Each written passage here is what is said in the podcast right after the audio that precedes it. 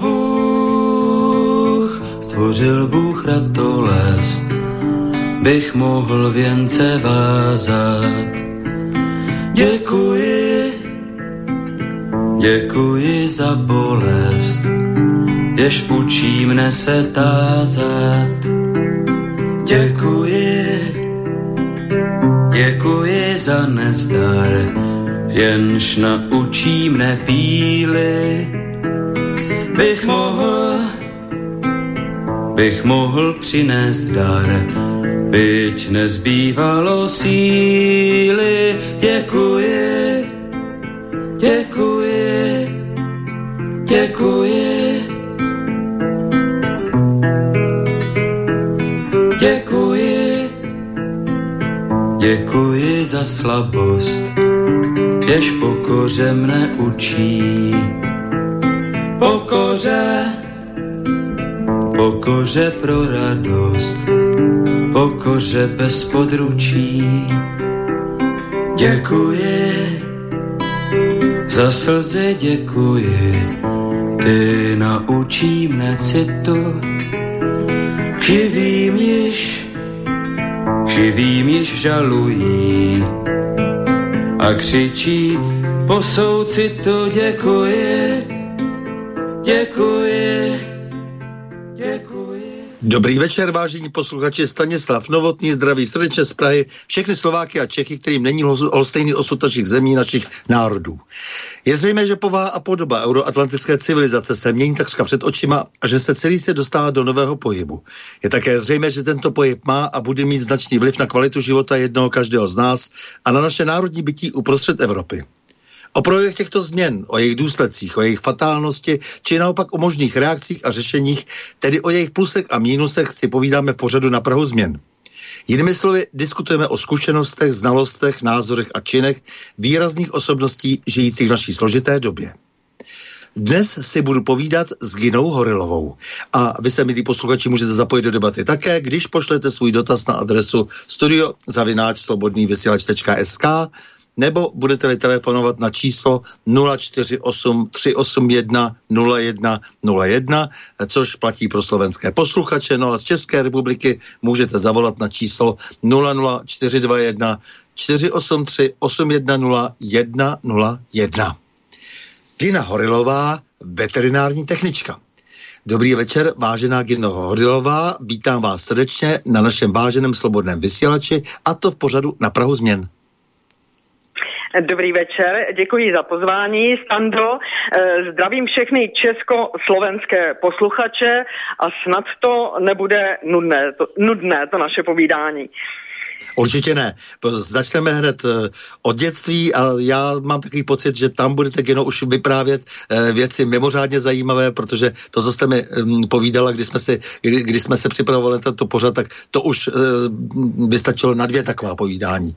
Takže vy jste Ostrava a Čeladná. Dva zcela jiné světy. Narodila jste se v Ostravě, ale dlouho je žijete v Čeladné. E, jak to tedy nejprve bylo s tou Ostravou? Co dobrého či jiného do života dá průmyslové srdce republiky? Jak vás inspirovalo, ale hlavně co rodiče, vaše dětské sny, mladá předsevzetí, co si nejsilněji vybavíte a tak dále, je to na vás. No, tak narodila jsem se v roce 1957 v Ostravě, v centru Ostravy. E, moje maminka e, pochází z Písku, z Jižních Čech.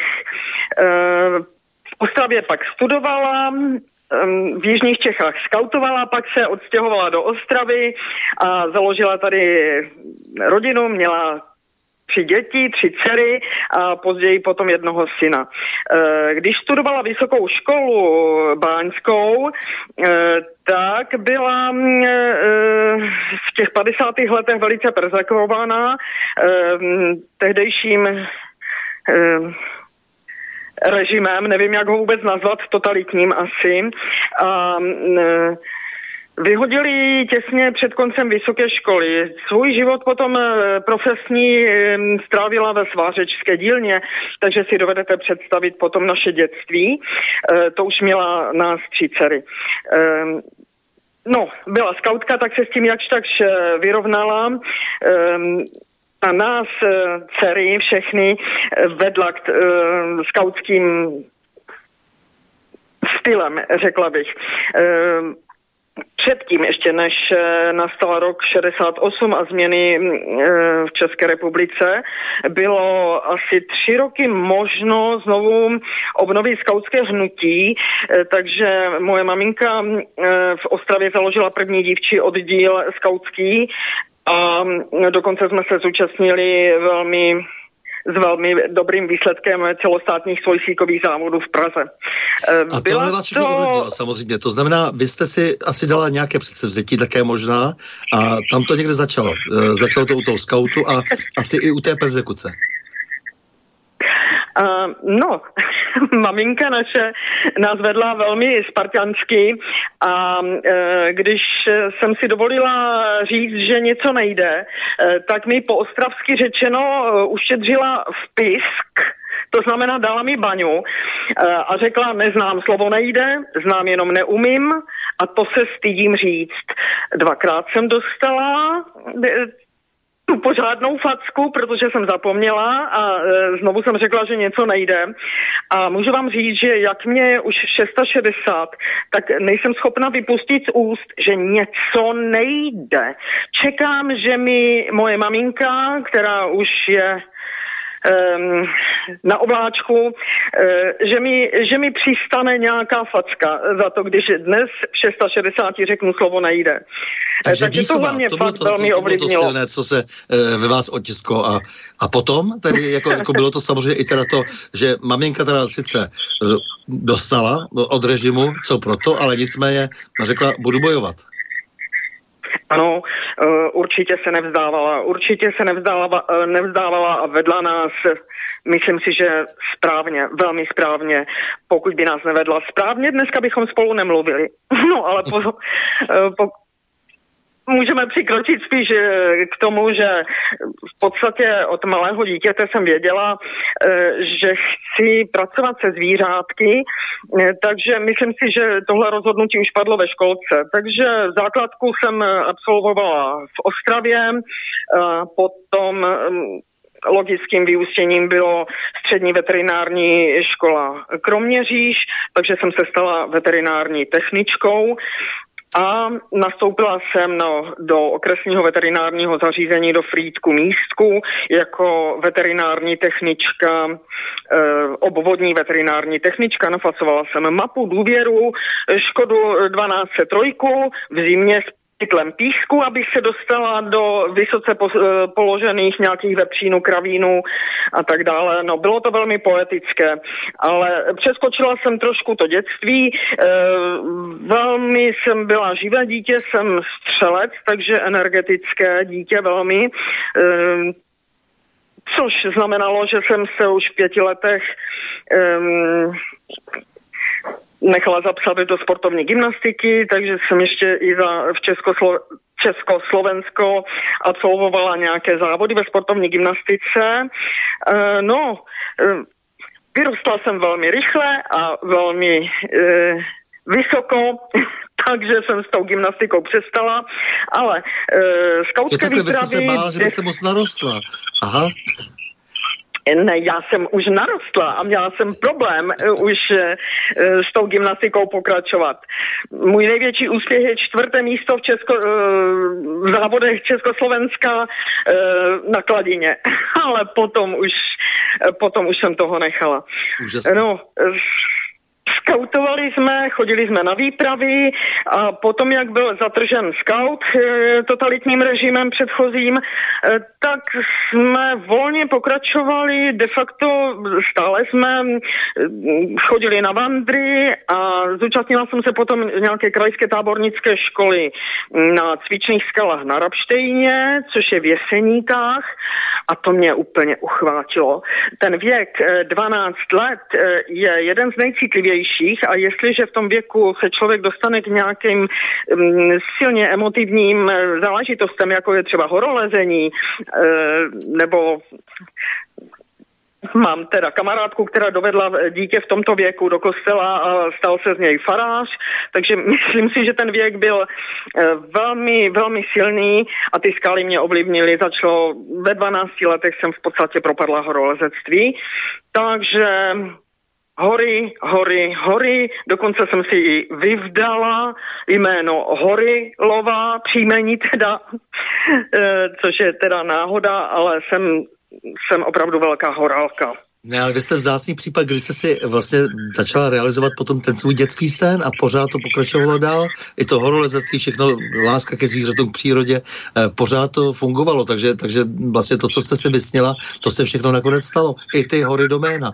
Myslím si, že ano, protože uh, málo kdo dneska to, to má tak, že nechodí do práce. Já jsem nechodila do práce, já jsem chodila za zábavou. Práce mě nesmírně bavila, jsem takový tvořivý člověk.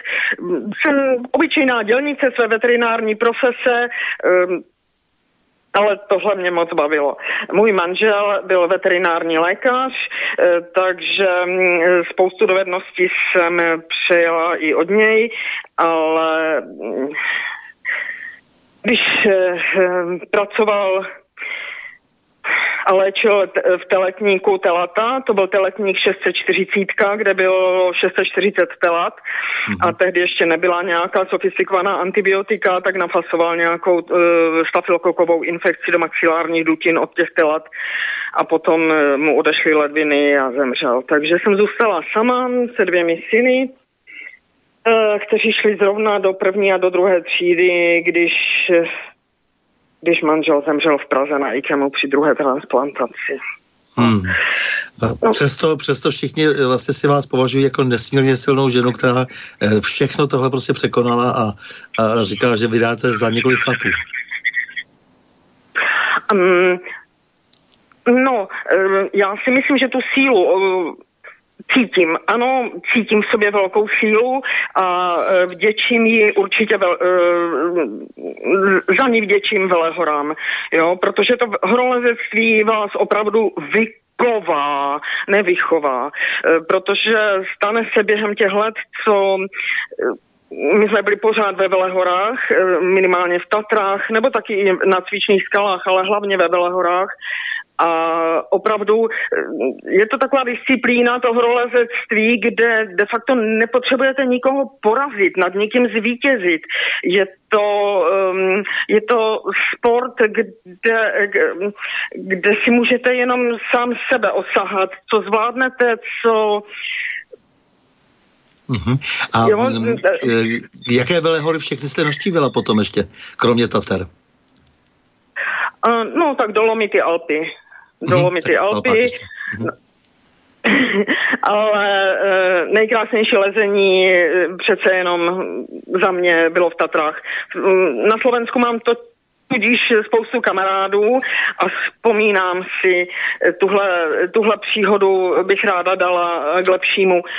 Um, do placu takzvaně. Eh, vzpomínám si, jak jsme s kamarády eh, slovenskými o prázdninách, to, to mě ještě bylo nějakých 17 let, a o prázdninách jsme e, zajeli do Dobšiné k jednomu kamarádovi na chatu. A byl víkend a my jsme si říkali, tak půjdeme někam do jeskyní, je tam spousta nespřístupněných jeskyní, a jeden kamarád, který pocházel z té Dobšiny, říkal, no já s váma nepůjdu, Pišta se žení. Pišta se žení a celá dědina to ví. A celá dědina ví, že jeho žena čeká dítě a že celá dědina mu jde pomoct stavět barák.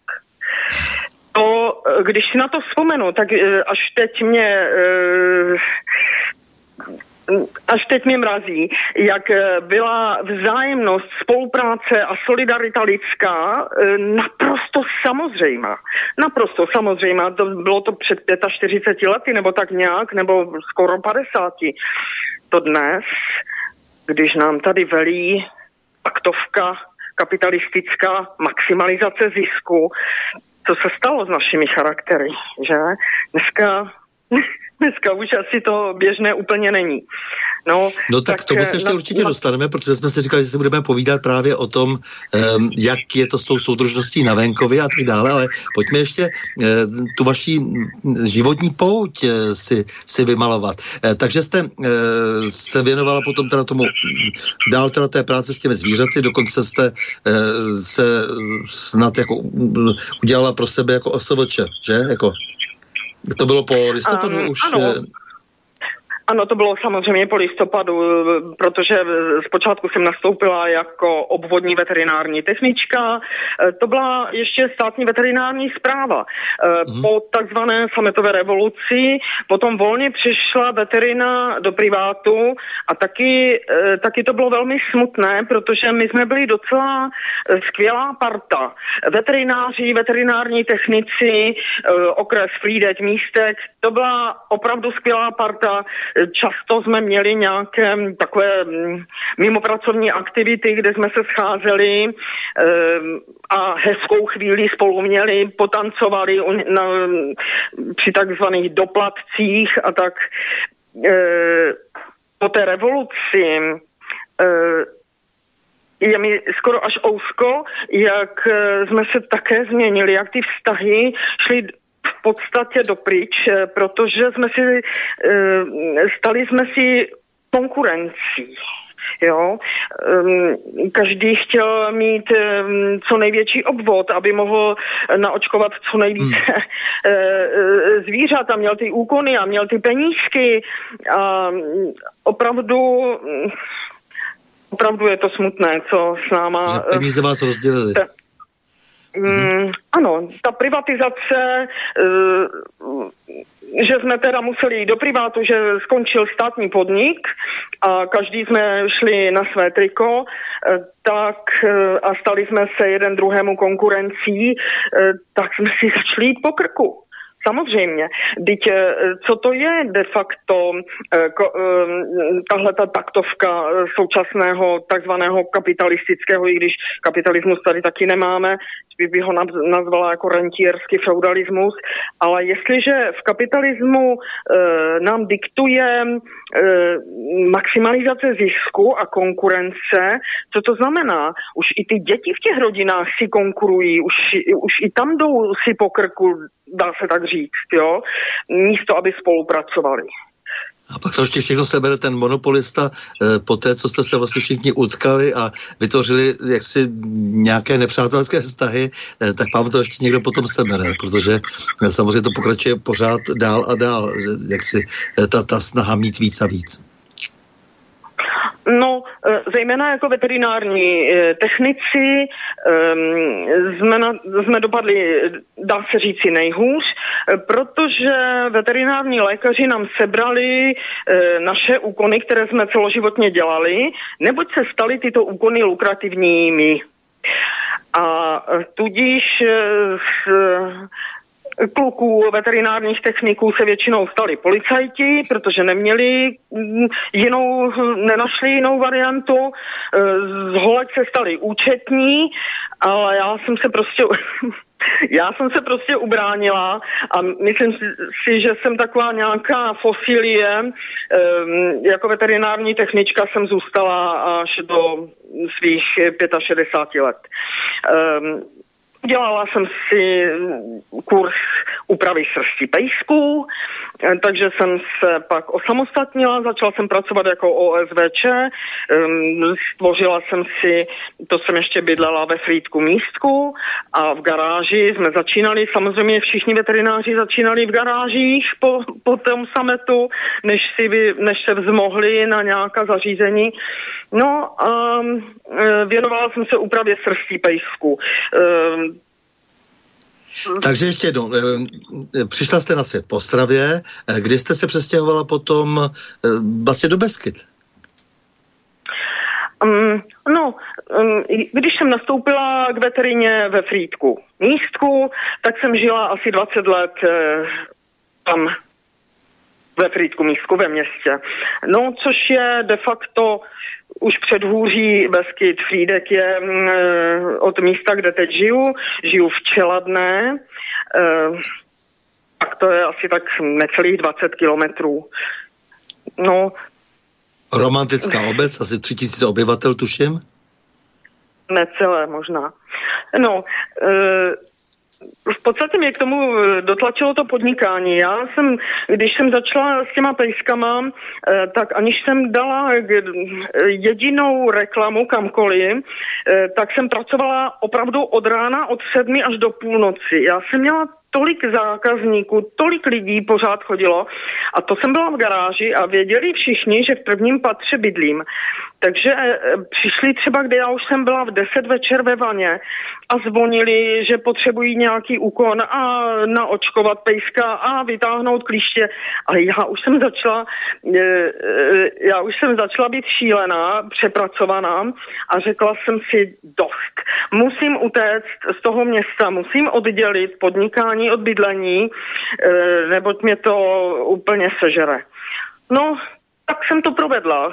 Zjistila jsem, že byt z garáží můžu prodat za určitou částku. Našla jsem tady nějaký barák za tu cenu a žiju tady. No, žiju na venkově. Vysnila jsem si krásný, klidný venkov. Přestěhovala jsem se do Čeladné, když ta obec byla ještě velice klidná. Uh, potemněla, uh, tichá, No a aniž jsem se přestěhovala, tak žiju v Beverly Hills, protože asi eh, rok nebo dva poté, co jsem se tady nastěhovala, tak šikulové, kteří vytunelovali OKD v Ostravě a měli spoustu penízků, začali skupovat tady půdu. Jo? Mm-hmm. A začal se tady stavět jeden z největších golfů v Evropě. Tak dostaneme se ještě ke golfům, eh, ale eh, nicméně eh, byste teda vlastně přešla teda z toho, z toho průmyslového severu teda do toho, eh, do toho krásného bezlického prostředí, které vlastně není tak vzdálené, ale eh, znamenalo to prostě trošku tak, tak nějakou možná společenskou reflexi pro vás, ne? Protože eh, se to všechno odehrálo na pozadí nějakých, eh, nějakých událostí. Po 68. to jste asi měli také, jako většina asi lidí, hořko v ústech, letech, ale normalizace, jaký, když ji srovnáte vlastně s těmi 90. lety, kdy jste, jak říkáte, jste nakonec eh, přijala tu roli, že jste se eh, osamostatnila tak, jak teda všichni eh, ostatní, a nakonec jste si dokonce i vybojovala tu svoji pozici. Jak vy hodnotíte ten přelom? No, byli jsme plní očekávání. Myslím, v tom v 68. Eh, roce jsem byla ještě hodně mladá. to mě bylo 11. 11. Ano. Takže to jsem viděla, to mám takový zážitek, bydleli jsme v Ostravě poblíž Sikorova mostu a najížděli eh, tanky eh, přes ten most a po ulici Osvoboditelů, eh, kde jsme bydleli a tehdy jsem uviděla poprvé svoji maminku plakat. Ona byla velmi tvrdá žena, skautka, vždycky si věděla se vším rady a pokud se dostala do úzkých nějak, tak to eh, dokázala řešit. Ale když viděla ty tanky, tak se rozplakala. No, Protože ty tanky raději. jsme tehdy viděli a dnes je cítíme všude, ještě je nevidíme přímo, maximálně na videu, ale eh, je to něco, co se, eh, co se nám vrylo do paměti i třeba v tom nízkém věku. Eh, to také si pamatuju i ty kolony tanků, když mi bylo teprve 8 let, ale nicméně z nás to poznamenalo určitě v, pro tu dobu normalizace ale eh, pak, jak říkáte, velké očekávání a jak potom dle vás eh, proběhla se ta 90. léta? Já jsem eh, dost si nespokojený s tím, že lidé většinou začínají reflektovat tu naši nedávnou historii a kriticky hodnotit teprve až v době, kdy jak si došlo k nějakým velmi viditelným zlomům, třeba se tady hodně reflektovala migrační třetí vlna, pak covid a tak dále, to, co známe z posledních, dejme tomu, já, sedmi, někdy te, teprve dvou let, ale ono to někde, někde začalo. Vy jste použila nějaké ty termíny jako kapitalismus a tak jako takové ty, které jaksi schematicky určují určitá, dejme tomu, prý dějná období. Já si myslím, že to je ještě složitější, že to jsou často opravdu jenom nálepky, ale nicméně eh, po tom 89. tady bylo nějaké velké očekávání. Eh, teď eh, se postupně, teda, jak říkáte, rozpadaly jaksi i nějaké vztahy, ale co vás třeba i zpětně, jak si vlastně zaujalo na těch 90. letech, je tady obrovské množství lidí, kteří říkají zlaté devadesátky. Prý tady byla velká svoboda do určité míry, ano, já si to pamatuju, mohlo se skutečně třeba tisku e, se mohla uplatňovat svoboda slova e, způsobem nevýdaným a hledal se teprve způsob, jak se, jak je se korigovat alespoň e, eticky, morálně.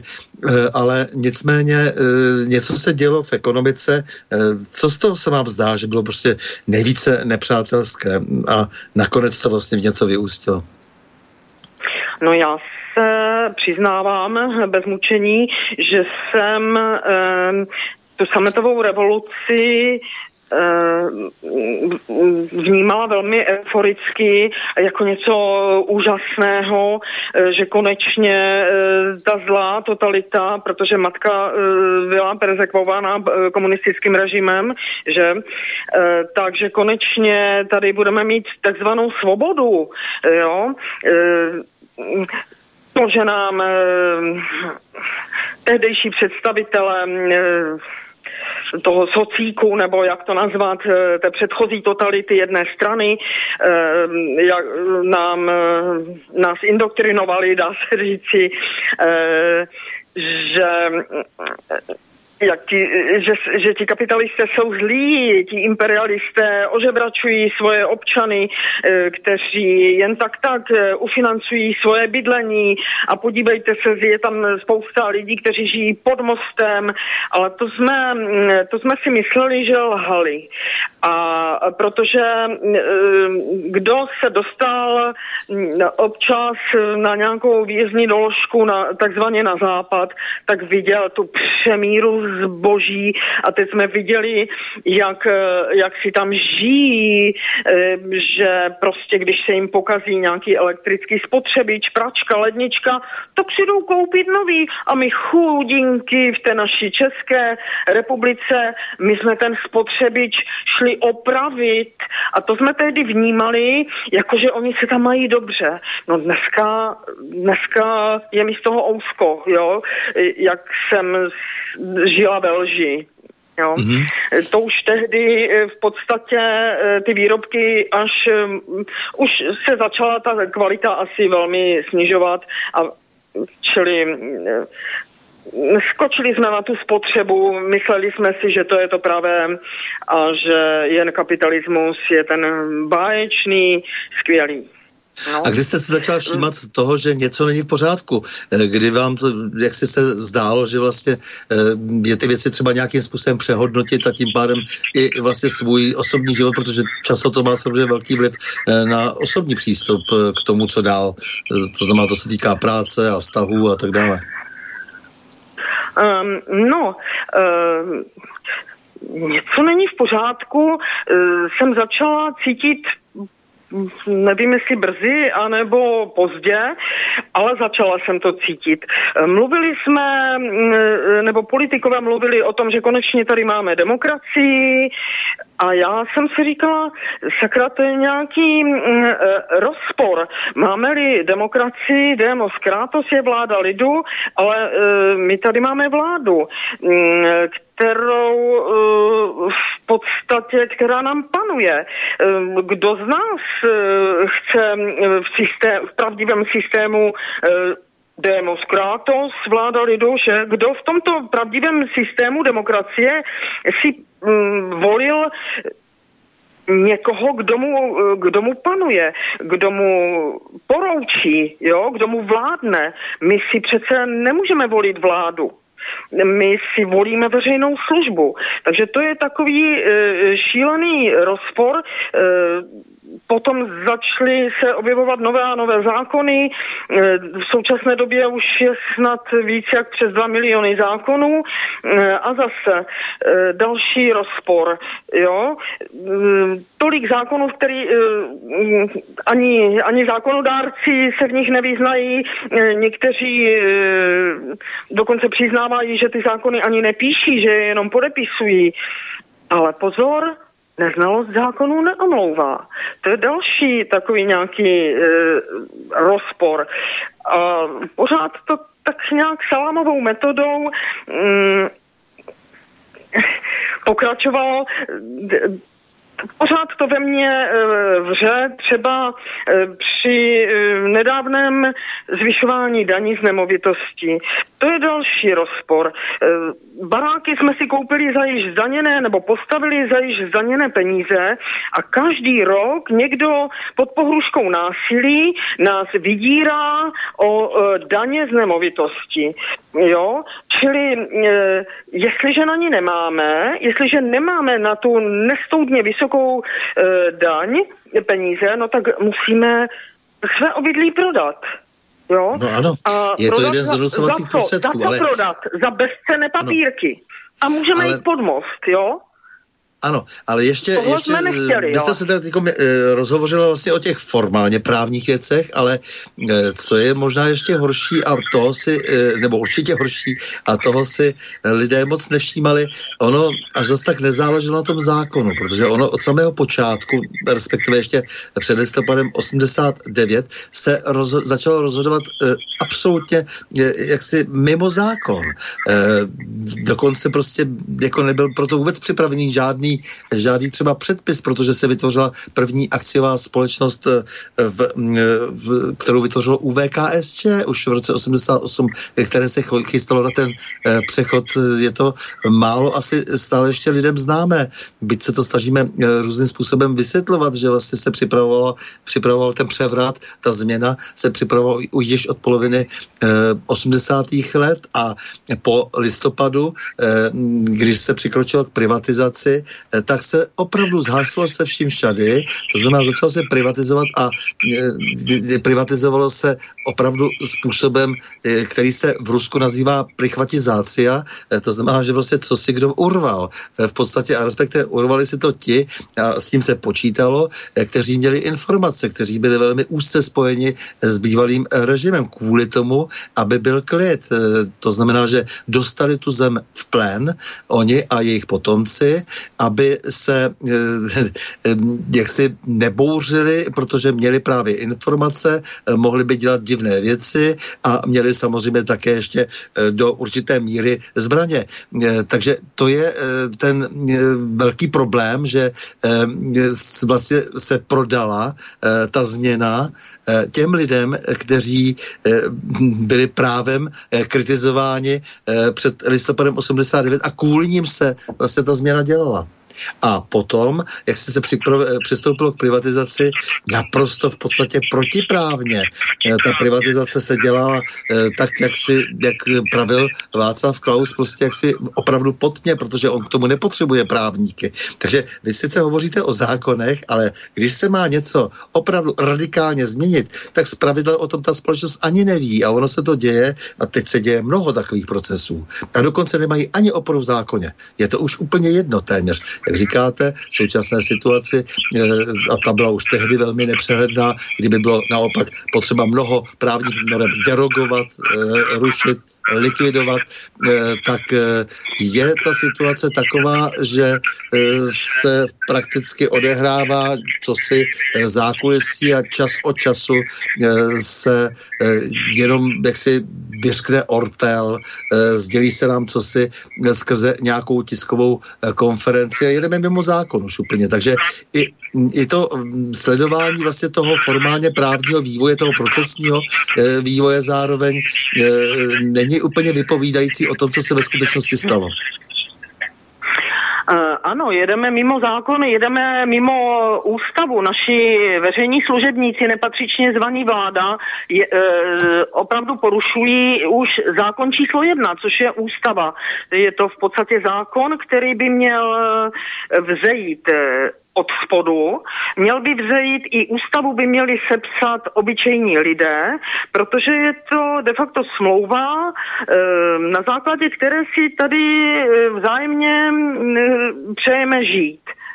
A eh, Nikdy no, jsme eh, nedali... Trošku bych malinko tady jenom oponoval. Samozřejmě oni to nakonec vždycky vytváří eh, v podstatě obyčejní lidé, ale eh, problém, že jakmile se někdo dostane k moci, tak se z něho stane člověk neobyčejný, má pocit, že může si s tou díky moci, že si může dělat cokoliv, ale ono ta ústava, aby se domysleli různé důsledky, tak přece jenom si vyžaduje, aby občas se na ní také podívali lidé, kteří něco o věci vědí, neříkám, že ji musí tvořit odborníci, tam jsem velmi proti, protože odborníci mají čas eh, eh, vždy, jak si, eh, nebo z pravidla, ne vždycky, zúžené hledí a je potřeba jak si je korigovat spíše lidmi, kteří zase mají větší společenský rozhled, mají jaksi nějaký široký záběr společenský. Takže jako kdo je obyčejný a neobyčejný, musí být schoda samozřejmě, takže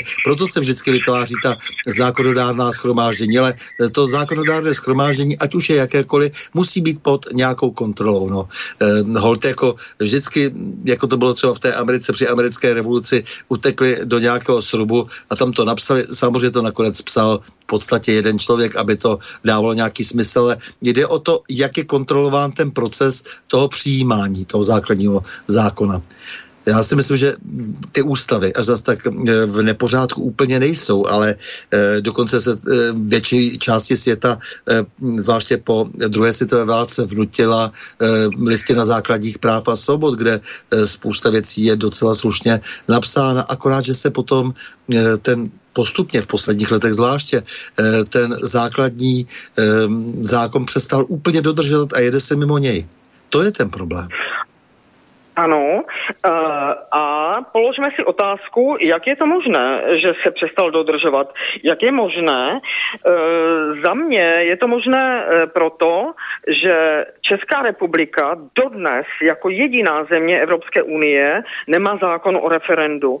I ústavu, například ve Švýcarsku, ústava vejde v platnost až poté, co ji občané schválí v referendu.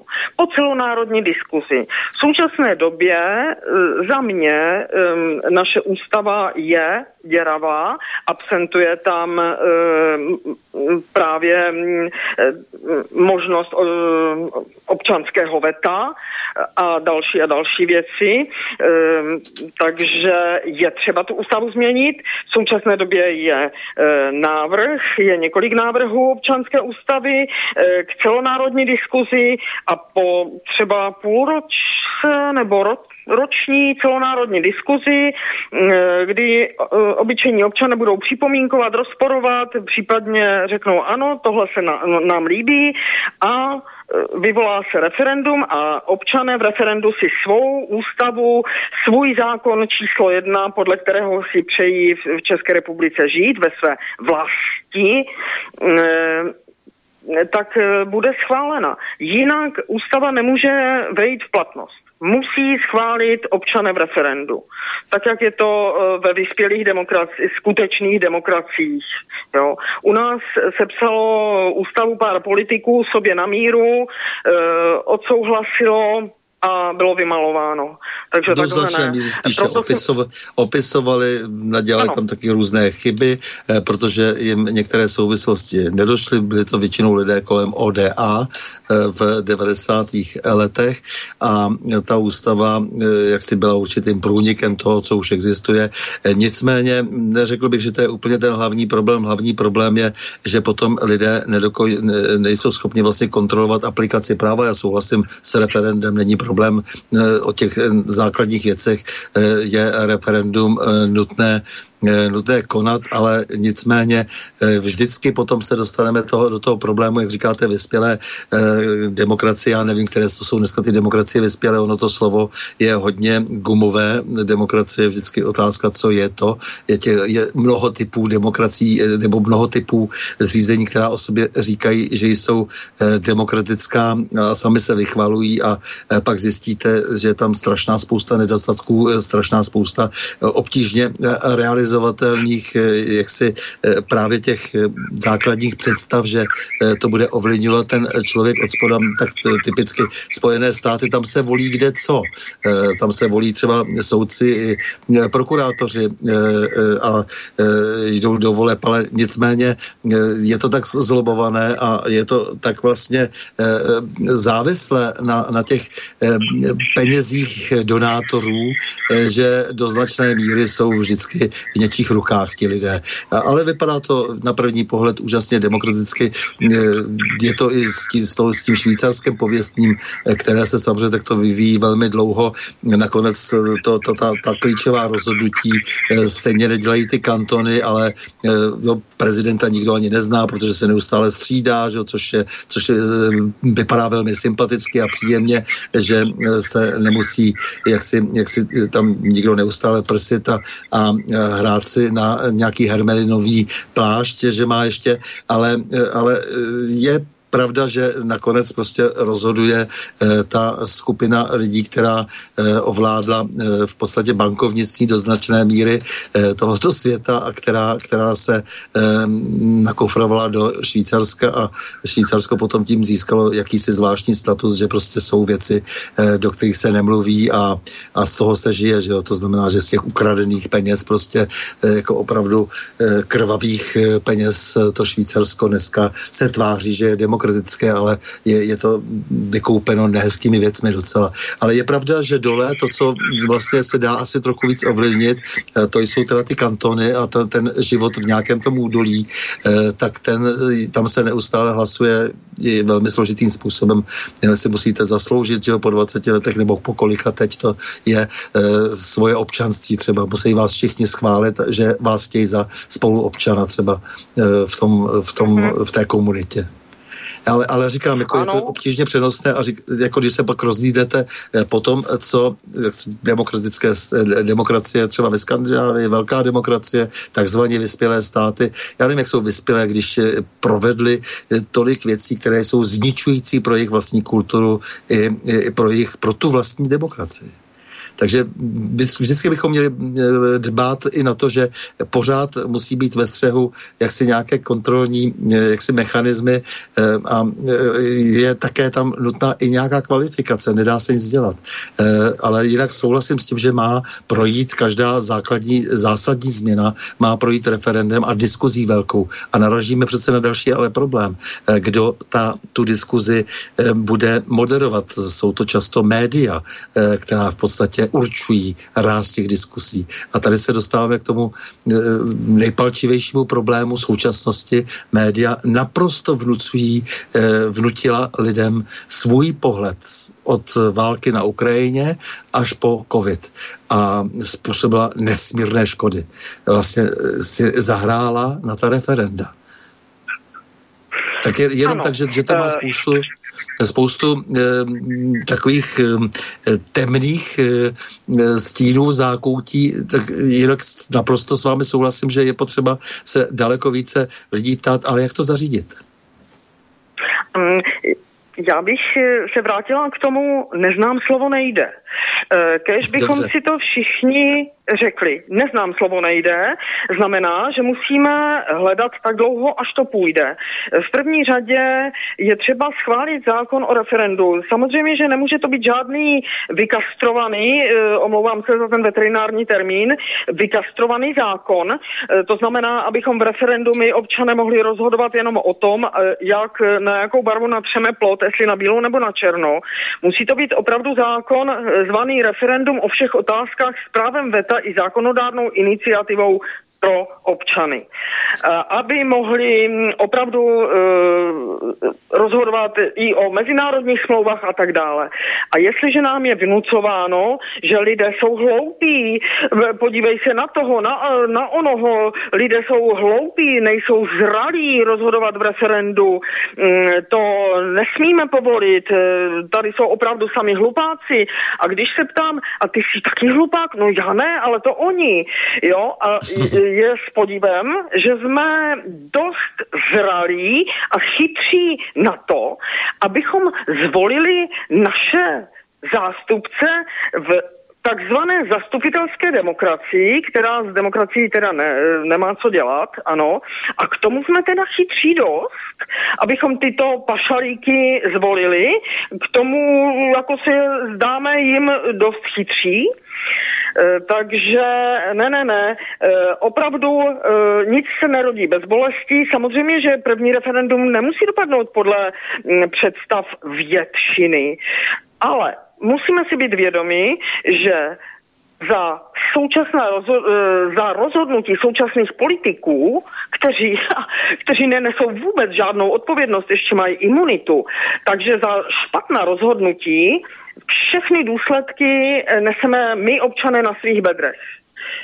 To znamená, že v referendu si uvědomíme, že když rozhodnuje, rozhodneme blbě, takže ty následky zacálujeme. Jo? Proto si myslím, že v množině všech občanů, ano, můžou se e, vyskytnout nějaké e, extrémní skupiny, ale ty se určitě dostanou někde na okraj a ta množina občanů v referendu vždycky rozhodne lépe než skupinka e, politiků, kterou snadno mohou lobbysté skorumpovat. Jak skorumpují lobbysté e, všechny občany? No, jo. Eh, já s tím souhlasím, samozřejmě, že je, by bylo velmi, jak říkám, jako v těch rozhodujících věcech, u těch rozhodujících figur, teď jako se zase vrací zpátky eh, diskuse, eh, že byla chyba eh, volit prezidenta přímou volbou, samozřejmě, že to chyba nebyla. Eh, jak se ukazuje, eh, tak to vadí zejména těm, kteří eh, jsou vždycky blízcí různým manipulacím, eh, to je takový vždycky dobrý lakmusový eh, papírek. Eh, to, co teď říkáte, prostě to krásně teď ozvučila eh, paní Somerová, eh, když prohlásila, že by měli volit, vůbec jako volit, jenom kvalifikovaní lidé, že není možné, aby lidé eh, bez informací volili. Já se o paní Somerové mám velmi mizerné mínění, protože si nemyslím o ní ani, že je jaksi příliš inteligentní, příliš vzdělaná a navíc jako byla ochotná sloužit za každého režimu, co se snaží dnes u mě maskovat riskovat eh, a eh, je s podívem, že právě takovýto lidé, jako, jako ona, jako normalizační kariéristka, eh, si dovolí něco takového vyslovit třeba. Takže v tom jsme, v tom jsme zajedno. Jenom je ten velký problém komunikace. My, vím, že se na to chystáme, máme ještě času dost a na tu komunikaci minimálně teda na té místní úrovni, protože to všechno, co říkáte, že to všichni pak zacálujeme, všichni to odneseme a nejenom tedy, že to zacálujeme, odneseme to na životech, eh, to, jakým způsobem se s námi experimentuje, ale jak přesvědčit eh, ty eh, lidi, jak se k tím dostat. Proto jsem záměrně mluvil o té veliké překážce, kterou se podařilo tady vytvořit bariéra vlastně mezi těmi, kteří mají moc a lidmi, těmi většinovými lidmi a to jsou média. Média, já myslím v tom širokém slova smyslu, to znamená médiem je každý z nás konec konců. Eh, médiem je mm, jaksi eh, každá eh, webová stránka či facebookový účet v internetu, protože to tam všude se vlastně pokoušejí lidé mezi sebou mm, lépe či hůře komunikovat.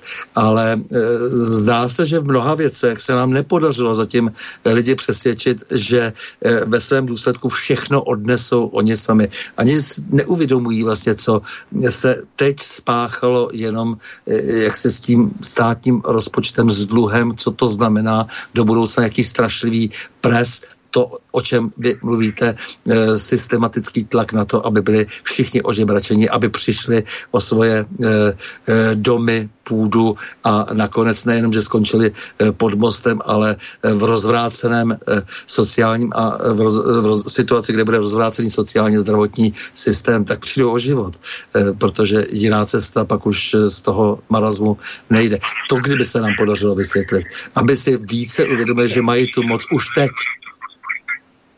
Ano, jo. já jsem nenapravitelná optimistka tady v tomto a máme e, takové tušení, že už jsme se přiblížili do stejného bodu jako za předchozí totality jedné strany, protože současný systém nazývám totalitou mnoha stran.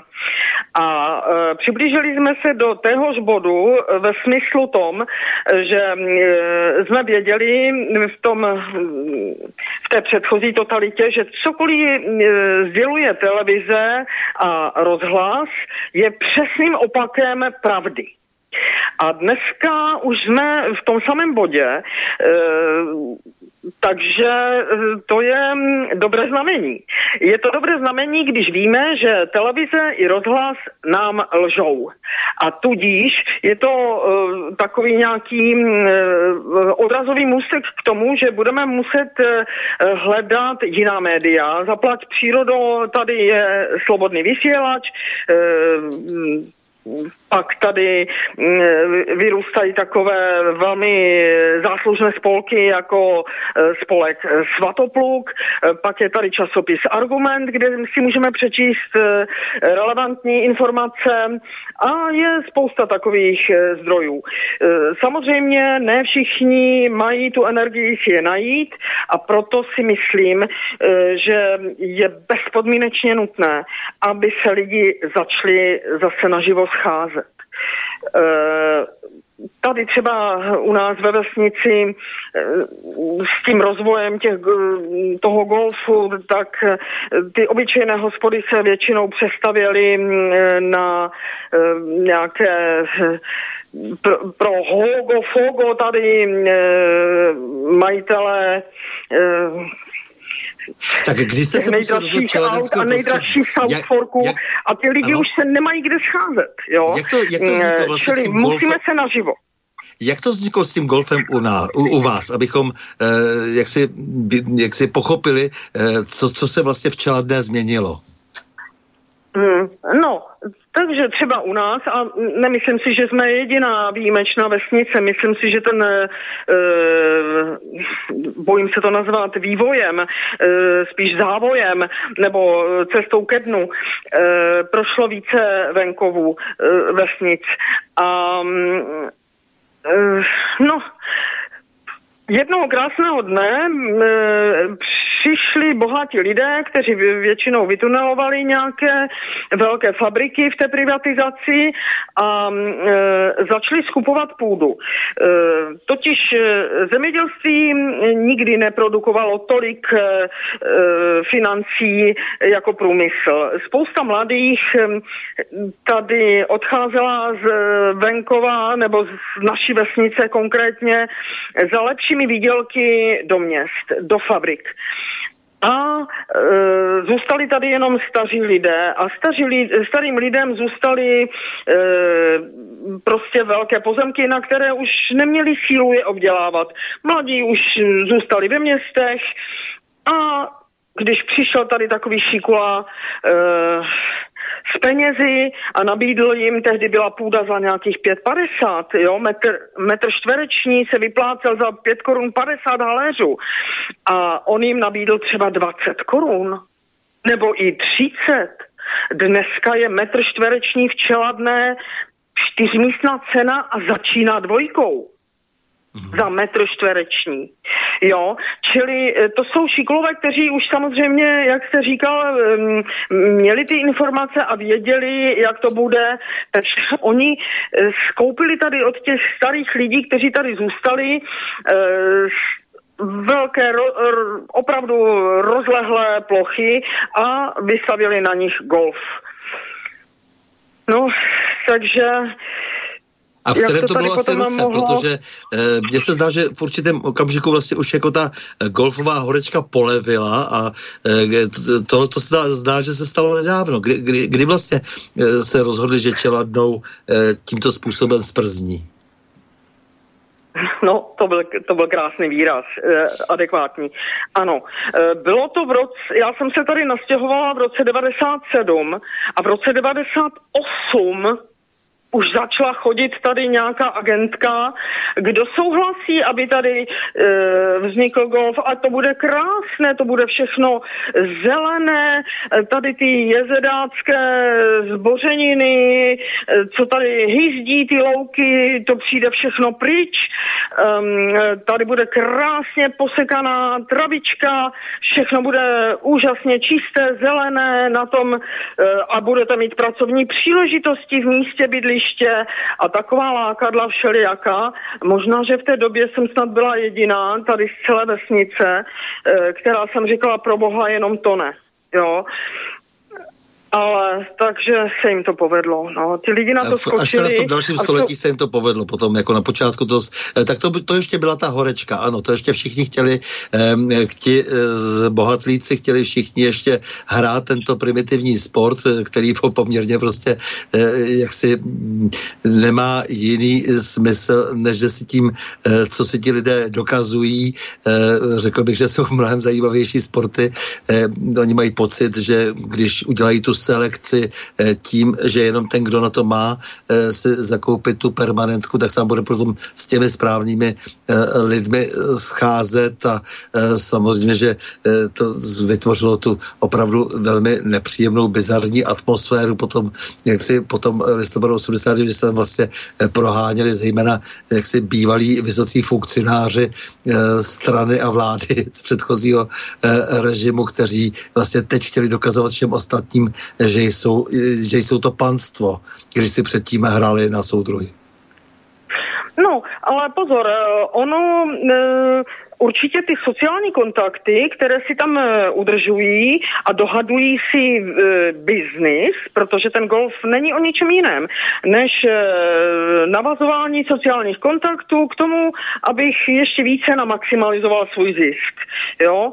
Ale že si k tomu skoupili tolik půdy zemědělsky využitelné, to je opravdu trestuhodné. A vůbec poměšťování venkovů, venkova je vyloženě za mě trestuhodný čin, protože musíme si uvědomit, že ve městech asi eh, nevypěstujeme brambory, i když viděla jsem historické eh, fotografie zrovna ze Švýcarska, kdy po válce ty brambory opravdu pěstovali na zelených eh, plochách mezi, mezi vysokými městskými domy. Ale tak to bylo poválečné mm, období, kdy se už Švýcarsko rozhodlo, že musí nabít sobě stačnosti a tak dále. Ale v současné době potraviny vypěstujeme na venkově a vysají s odpuštěním, vysají je města. Čili města vysávají z venkova potraviny. A jestliže e, na zemědělsky využitelné půdě, tady v Čeladné e, konkrétně, vyrůstají sídliště bytových domů, několika patrových, jo, to jsou, to, to jsou tak zrůdné stavby, které tady devastují přírodu a krajinu.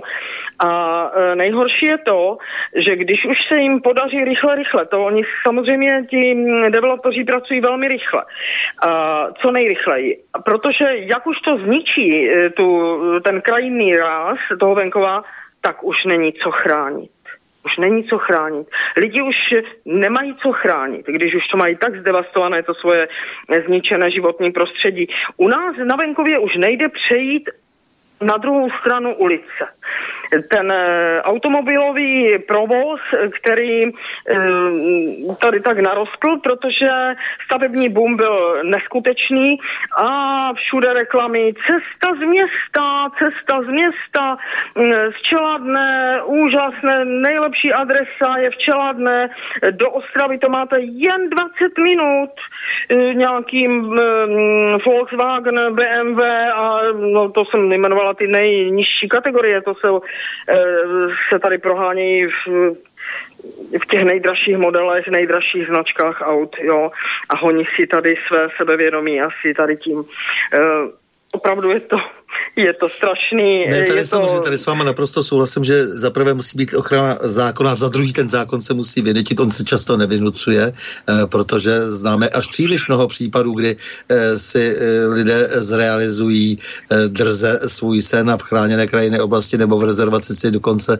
postaví, postaví nějakou ano, ano. obludu a pak to zkonvaliduje takzvaně, že to znamená, že se to tak, všechno tak, urovná to zpětně, uh-huh. zpětně se prostě jak si potvrdí, že to bylo v pořádku, eh, což je neuvěřitelné, ale eh, jak si tady samozřejmě obrovsky pomohla prostě právě ta referenda, ale s tím, že samozřejmě se musí až dokonce pohlídat, aby zase nezvítězila korupce, protože to je bohužel velký nepřítel. Ten stav venkova je kontaminován lidmi, kteří bez skrupulí proměňují venkov buď tedy tak, že vy, využívají té menší informovanosti a proto ti lidé se mají chránit, ti, kteří nemají čas na to si opatřovat informace, jako jak říkáte, eh, starší lidé, od kterých eh, se nakupovala ta půda eh, za směšnou cenu, protože skrze korupci zase potom dosáhnou tihle lidé prostě po různou, různých prostě debatách se samozprávou, že skupují půdu a budují prostě právě ty nepatřičné domy a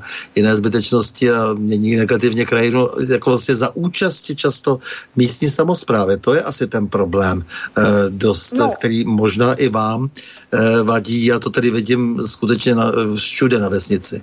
No, takže, takže jako tady... ten nevkus a tak dále, nikdo nic nehlídá, žádný, uh-huh. žádná uh-huh. i architektonická trošku přece jenom kontrol. To Jasně. jsou věci, které se musí jaksi dělat jaksi s nějakou kvalifikací, ale, ale ta podplatitelnost jaksi je, je v podstatě bezmezná. Mm, když tady začali najíždět ti developeři a devastovat eh, naši obec, tak už jsem to nemohla vydržet a založila jsem tady spolu s přáteli občanské združení Čeladňan. Eh, to bylo v roce 2006. A tehdy občanská združení měla docela solidní e, pravomoci. Já jsem měla vždycky plnou schránku korespondence, e, co všechno e, tady ti developeři chtějí postavit.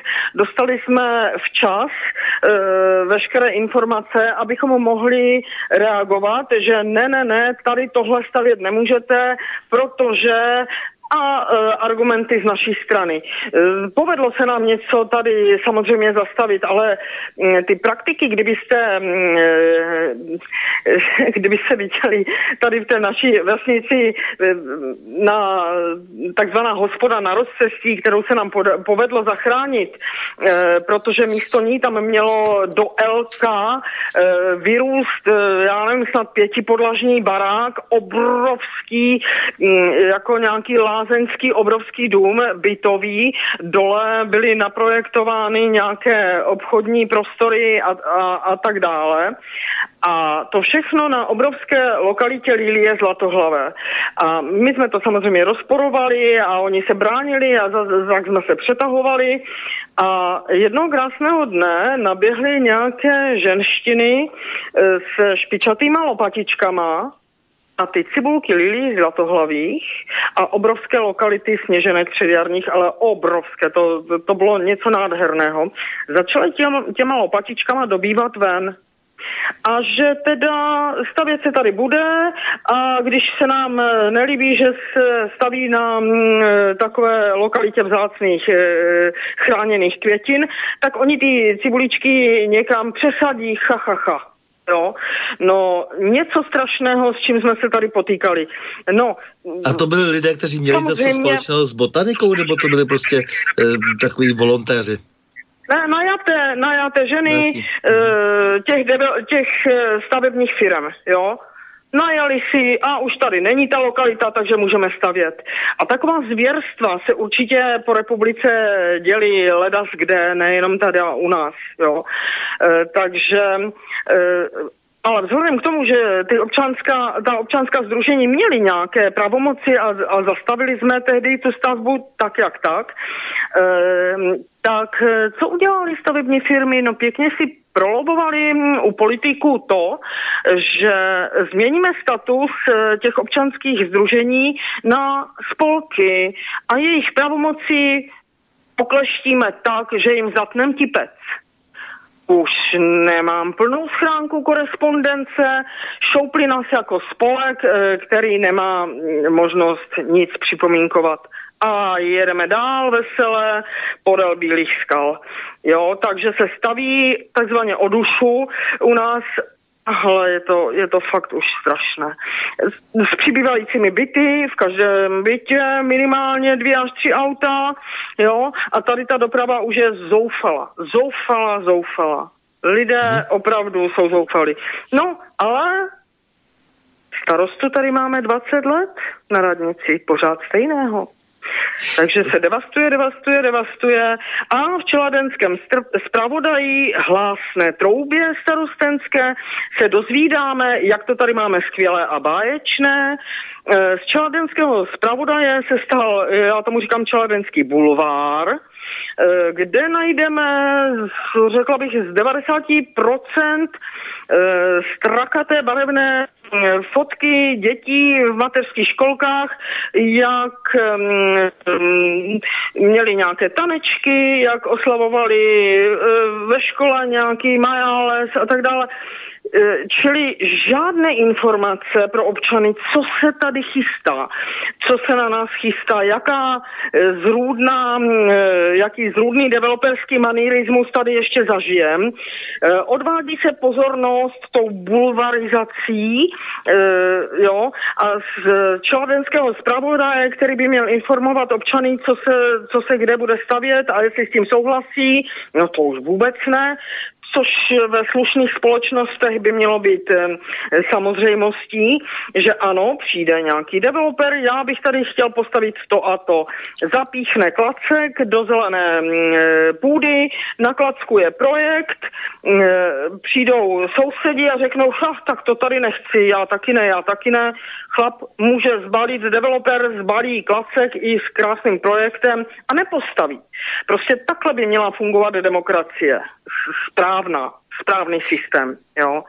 Tak, Tady nám ještě nejenom... Uh-huh. Uh-huh tu bezohlednou ziskostivost byste ráda, e, to jsme si říkali, e, zarazila tou změnou systému, že jo, dejme tomu, v tom je i to referendum a jiné nástroje a případně prostě další legislativní změny, jak jsem tomu porozuměl, a, ale e, ta korupce přece tam jde o ty personální změny. Já samozřejmě, je samozřejmě jasné, že i kdyby se systém pozměnil, tak se, dejme tomu, lépe budou změny provádět, ale nicméně i na základě tedy toho stávajícího půdorysu státu. Eh, zkusili jste eh, jako třeba zatřást eh, s vedením města ve volbách nebo jakýmkoliv jiným způsobem protestovat, nebo celkově, jak to vlastně vypadá s komunikací vlastně, protože také to bude asi uh, hodně vlastně typické, to, co se děje Čeladne, se bude dít i jinde. Jo, s tím, jako jste tady to nakousla trošku, s tím vytvářením toho přirozené, přirozeného společenství, jež by si bylo schopno,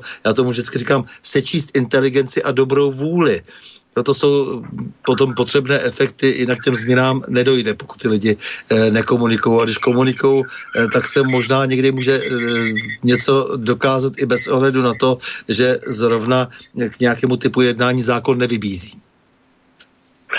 No, já, když už jsem byla zoufalá, tak navzdory tomu, že jsem obyčejná dělnice své milované veterinární profese, tak jsem začala vydávat časopis začala, prostě stala se ze mě novinářka, začala jsem psát články, abych uvedla věci na pravou míru, aby lidi nehltali jenom to, co tam ten čeladenský bulvár jim poskytne, hlásná trouba pana starosty, e, zvaného Robin Hood z Čeladné, e, e, tak e, jsem vydávala e, takový sešitek a pětku s těmi články na zadních stranách, aby to bylo takové nějaké trošku zpestření.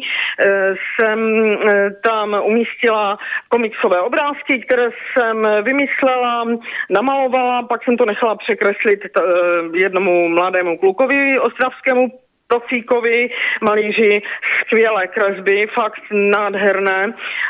Byly to velmi úderné satirické obrázky, kde prostě pana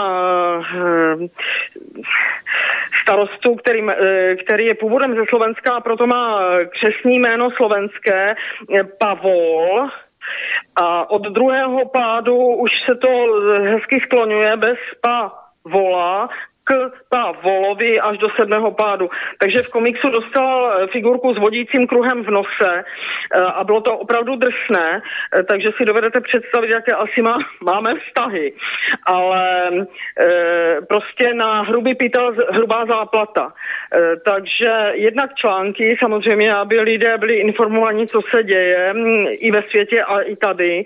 A jednak potom na odlehčení tady ty komiksové obrázky, protože když tady jdete po obci, obci a ptáte se eh, na eh, charakter eh, našeho pana starosty, tak v podstatě všichni jako jeden muž o něm tvrdí, že je mstivý a že se ho bojí, že kdyby náhodou se dozvěděl, a to on tady má své nosledy, kdyby se náhodou dověděl, že mají jiný názor, než má on, takže mm, by se jim mstil a mladí chtějí stavět, eh, tak já se nenechám napsat ani na jinou kandidátní listinu, protože kdyby uviděl pan starosta moje jméno na, na tvé kandidátní listině, no tak eh, to už by si nepostavil.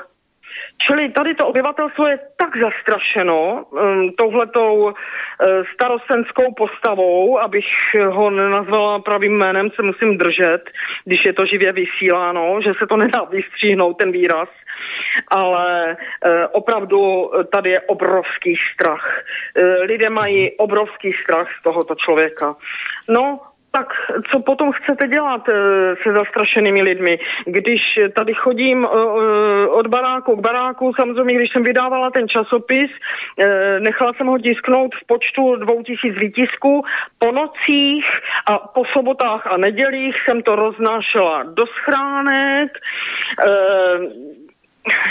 ale když ti lidi řekli, no, stejně nic nezrobíme, já to ani nechci vědět, jo, takže to je velice, velice těžké tady eh, nějakou spolupráci, ale přesto se podařilo, podařilo se najít kamarády, jak na to občanské združení založit ten čeladňan, eh, také mi pomohli v roznášení toho mého časopisku, dokonce dokonce nějaké číslo před Vánocem se mi tak povedlo, že mi do chalupy chodili lidi, kteří se domákli, že jsem to já, která to teda e, všechno páchá a nosili mi po tisícovkách. A to poprvé v životě jsem dostala e, zaplaceny všechny výdaje, co jsem musela do toho vložit. E, peníze na ten tisk, bylo to barevné ten komiks a tak, jo, byť to byly jenom takový útlý sešitek A5, ale pak, eh, pak se ti lidi začali nějak eh, opravdu vzpamatovávat a eh, nosili mi peníze za to, to jde? ale prosím? Takže to jde nějakým způsobem. Je ano, třeba začít s tou komunikací Jenomže bylo to vyčerpávající. No tomu bylo to rozumím, strašně ano, pro mě určitě strašně jsem byla vyčerpaná a potřebovala jsem, aby mi někdo pomáhal s tím, ale to už nikdo. No, to už no, jako já, k tomu už... Připravte si možná tady to povídání, jak teda do toho, do té komunikace dál, nebo co se ještě v té komunikaci povedlo, protože eh, v tom je určitě základ, ve stazích je základ, eh, všechno ostatní potom vždycky přijde.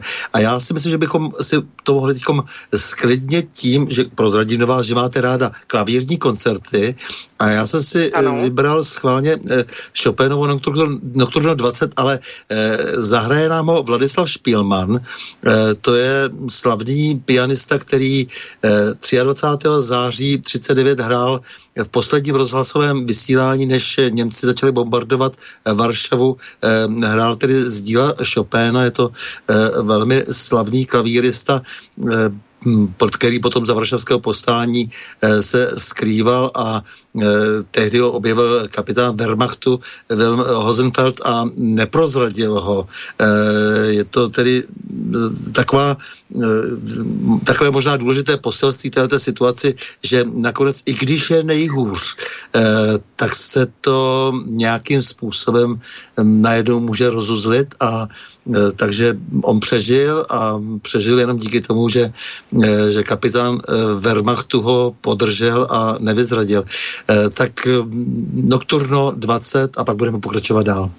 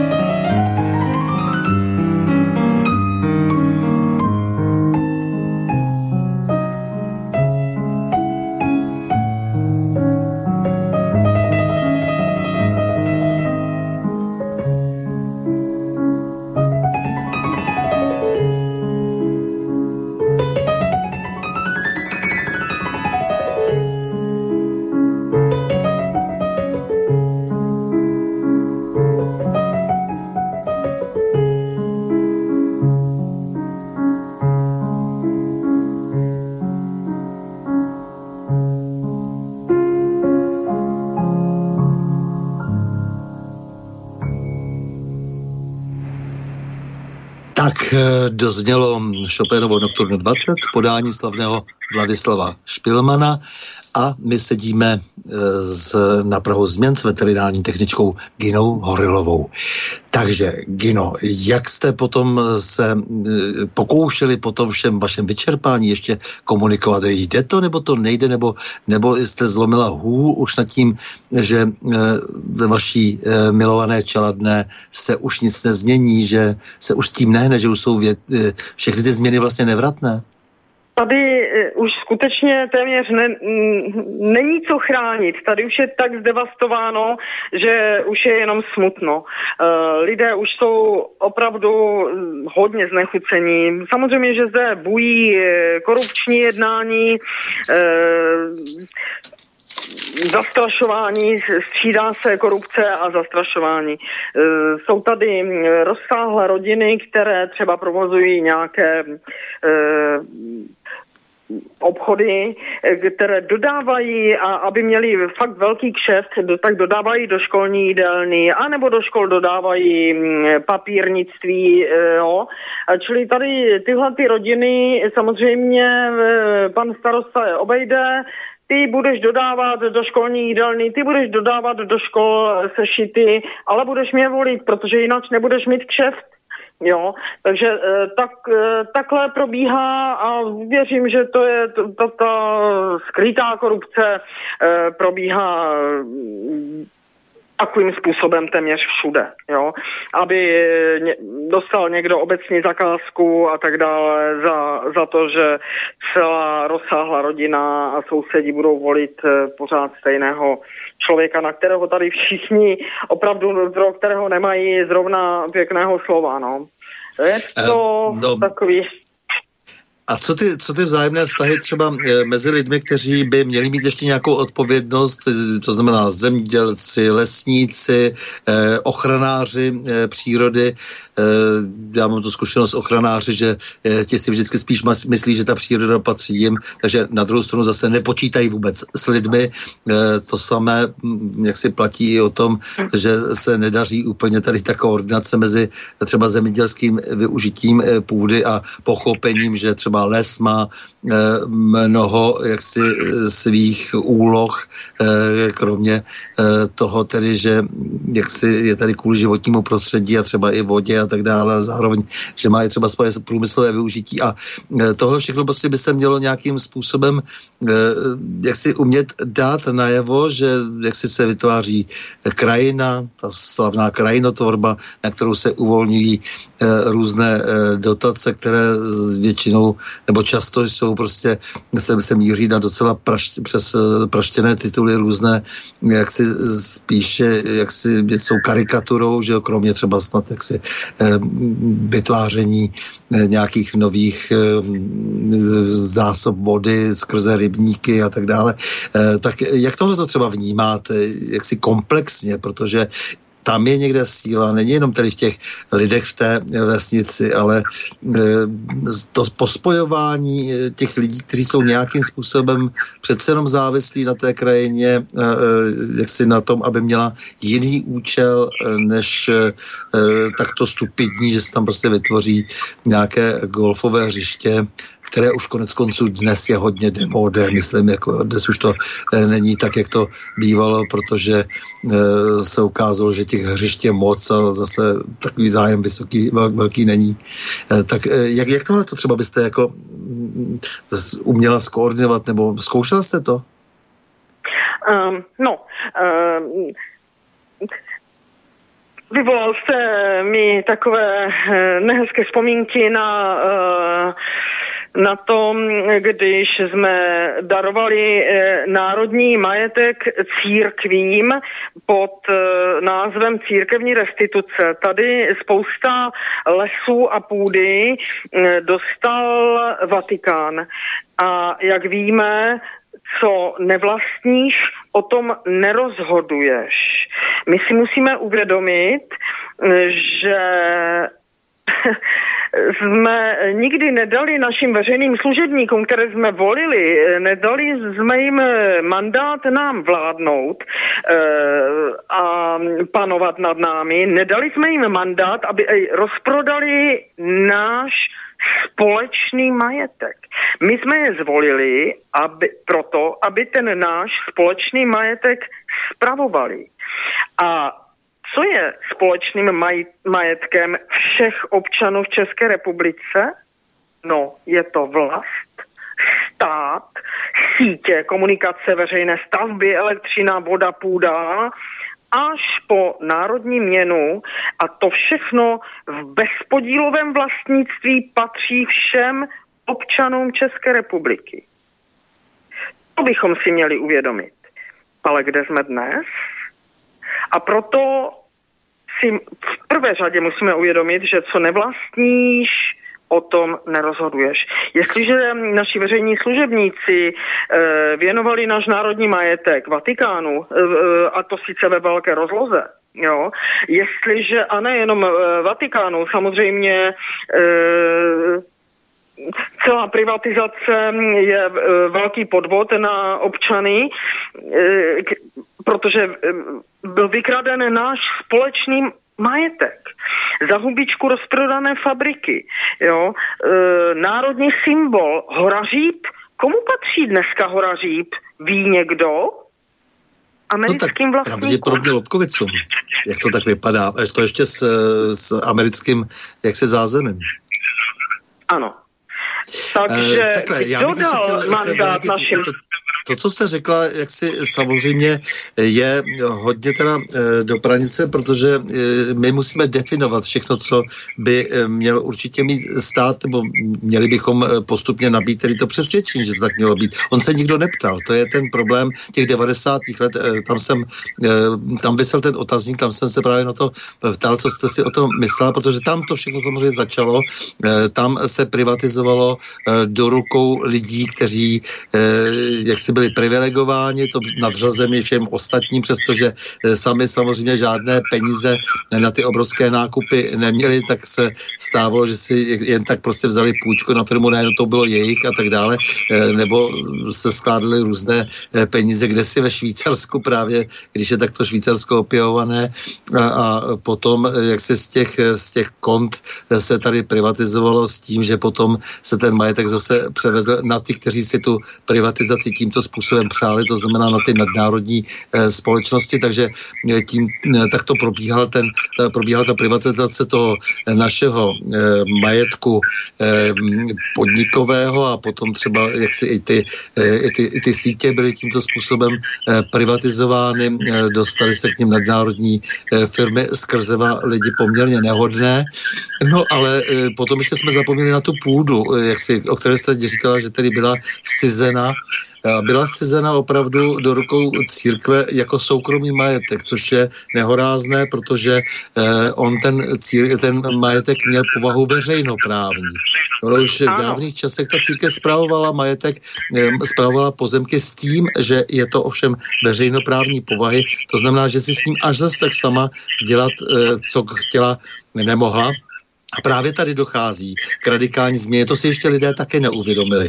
E, navíc té změně, co se toho církevního majetku e, týká, došlo ve schodě, ve vzácné schodě e, tehdy e, s většinou e, politické reprezentace v parlamentu, protože samozřejmě z toho něco hoši měli. A e, to byla ta dohoda. A za třetí ještě bych k tomu církevnímu majetku chtěl říct, že často se všichni myslí, jak zůstane bohatá církev. Ne. Ono e, o ten majetek e, Eh, se už dávno zajímají banky, to znamená zase opět nadnárodní eh, kapitál tady jiných bankách není a eh, těm spadne postupně do klína, což byl ten hlavní smysl v zákulisí toho způsobu restituce, který se zvolil. A to je ta největší tragédie, že se docílilo úplně stejného efektu, jako se docílilo v malé, velké privatizaci, kampeličkách a potom nakonec ještě to, co ještě zbylo, byl církevní majetek, nebo který se patřičně nafoukl, aby úplně jiné lidi, jiní lidé, kteří neměli s církví často vůbec nic společného, se na něm nakopsovali.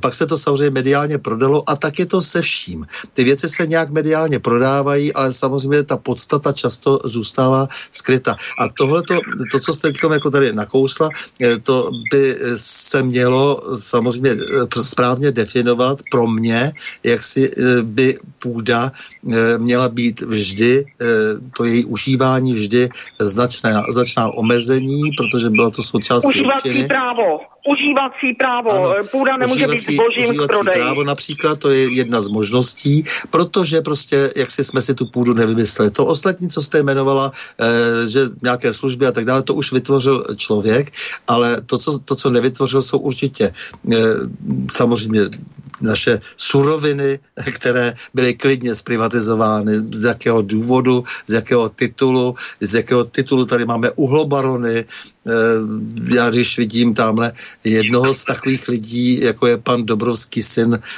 pana Luboše Dobrovského, která je tím hlavním sponzorem, sponzorem té takzvané pravdolásky a, a jako miliardář se tady rád vyslovuje a, a je různé hřebejky a podobně kandidován na prezidenta, eh, tak se mi otevírá kudla v kapse, protože jak on se přes, naprosto, přes naprosto zprosté tunelování skrze tehdy Plzeň se dostali až do toho severočeského hnědouhelného eh, revíru na ten Čekou a, a tak dále. A to je jedna věc vedle druhé, takže my si musíme definovat, co by ten stát, o co by měl usilovat, aby měl pod kontrolou. To, to znamená, abychom my skrze ten stát mohli zpravovat společně eh, to, co je základem jaksi národním. A to určitě je právě ta půda. Jenom, ano, jenom to nesmí být zbožím prostě, určeným k prodeji. Uh-huh. Ale jenom připomínám, že tady došlo k takovým posunům, který se, které si ještě lidi neuvědomí, kterým nedošlo za staletí. E, prostě, protože to, ano. co jsem říkal, že třeba církevní majetek byl převeden vlastně do soukromého vlastnictví, proto, aby se ho pak mohly zmocnit právě ony banky. E, dost ano. podobný případ, jak si představuje dnes Ukrajina e, se svou půdou. E, tak e, jak si to, to, to si nedovolil nikdo. I Josef II., když eh, se rozhodl, že zruší některé řády jako nepotřebné a tak dále a vzal církevní majetek a dal ho do fondu, eh, tak eh, náboženské matice, tak říkal, no to zůstává k dispozici církvy, protože prostě z toho se budou platit její potřeby, ale e, neudělal z toho žádný, ani to nezestátnil, ani jak si neříká, že tady e, zabírá e, soukromý majetek. Tak to nikdy nebylo. Takže e, řekl bych, že tady došlo k tolika změnám, které jsou naprosto radikální a e, opravdu jak si nemají, nemají vůbec historické obdoby. A lidé si toho nevšimli. Nevšimli si už toho, co se dělo právě v těch 90. letech a proto jsou dnes tak překvapeni. Ano, já e, se domnívám, že nám nezbývá nic jiného, než e, postavit se do své síly a zakřičet nahlas, my už tu hru s vámi politici nehrajeme. Jako malé děti, co si hrají nahoněnou a mají toho už dost a řeknou, já už nehraju. Ano, musíme se postavit do své síly. Znamená to, že se budeme muset, e, nemuset, to nám nic jiného asi ani nezbýde.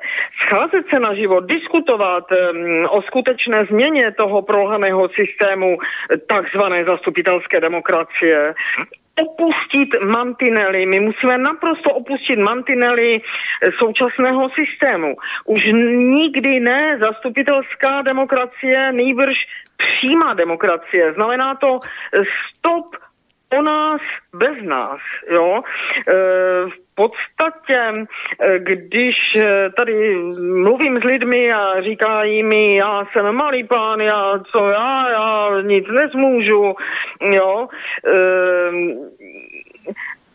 Teď my, teď my máme z těch pohádek, já, já se vždycky ptám, ty ses nedíval na pohádky, kdy tam to všechno je, tam v těch pohádkách je naše duchovní ale tím nemyslím náboženskou, ale duchovní cestu, sebeuvědomění. Už v pohádkách nám e, jasně je sděleno, nad nikoho se nepovyšuj, před nikým se neponižuj.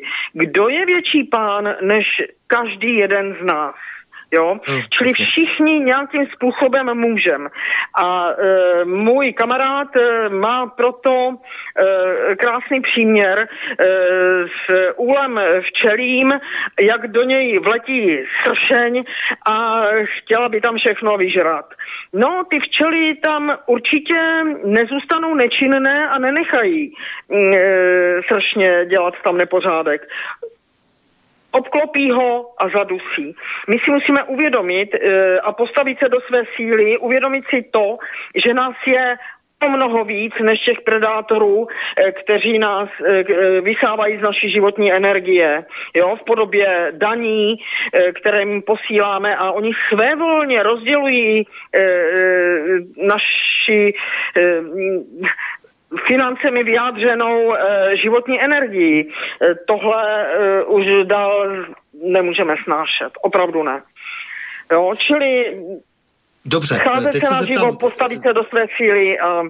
aby jsme se postavili do té síly, eh, tak jak to vypadá právě s tou komunikací, protože lidé se vůči vám chovali velmi příznivě, jak jste říkala, že si potom uvědomili, že se jim líbí to, co děláte, často se třeba nechtějí zapojit aktivně nebo nechtějí být vidět, ale mm, je Ano. tam nějaká Strach. určitě snaha, to znamená, že mají vůči nám vám afinitu, chtějí eh, nějakým způsobem se podílet eh, na něčem dobrém, takže třeba i vám přispěli finančně. Jak, jak to vypadá teď? Hodláte nějak tu, tu komunikaci rozvíjet, protože není vlastně nic lepšího, než si to vyzkoušet na prostředí, které dobře znáte.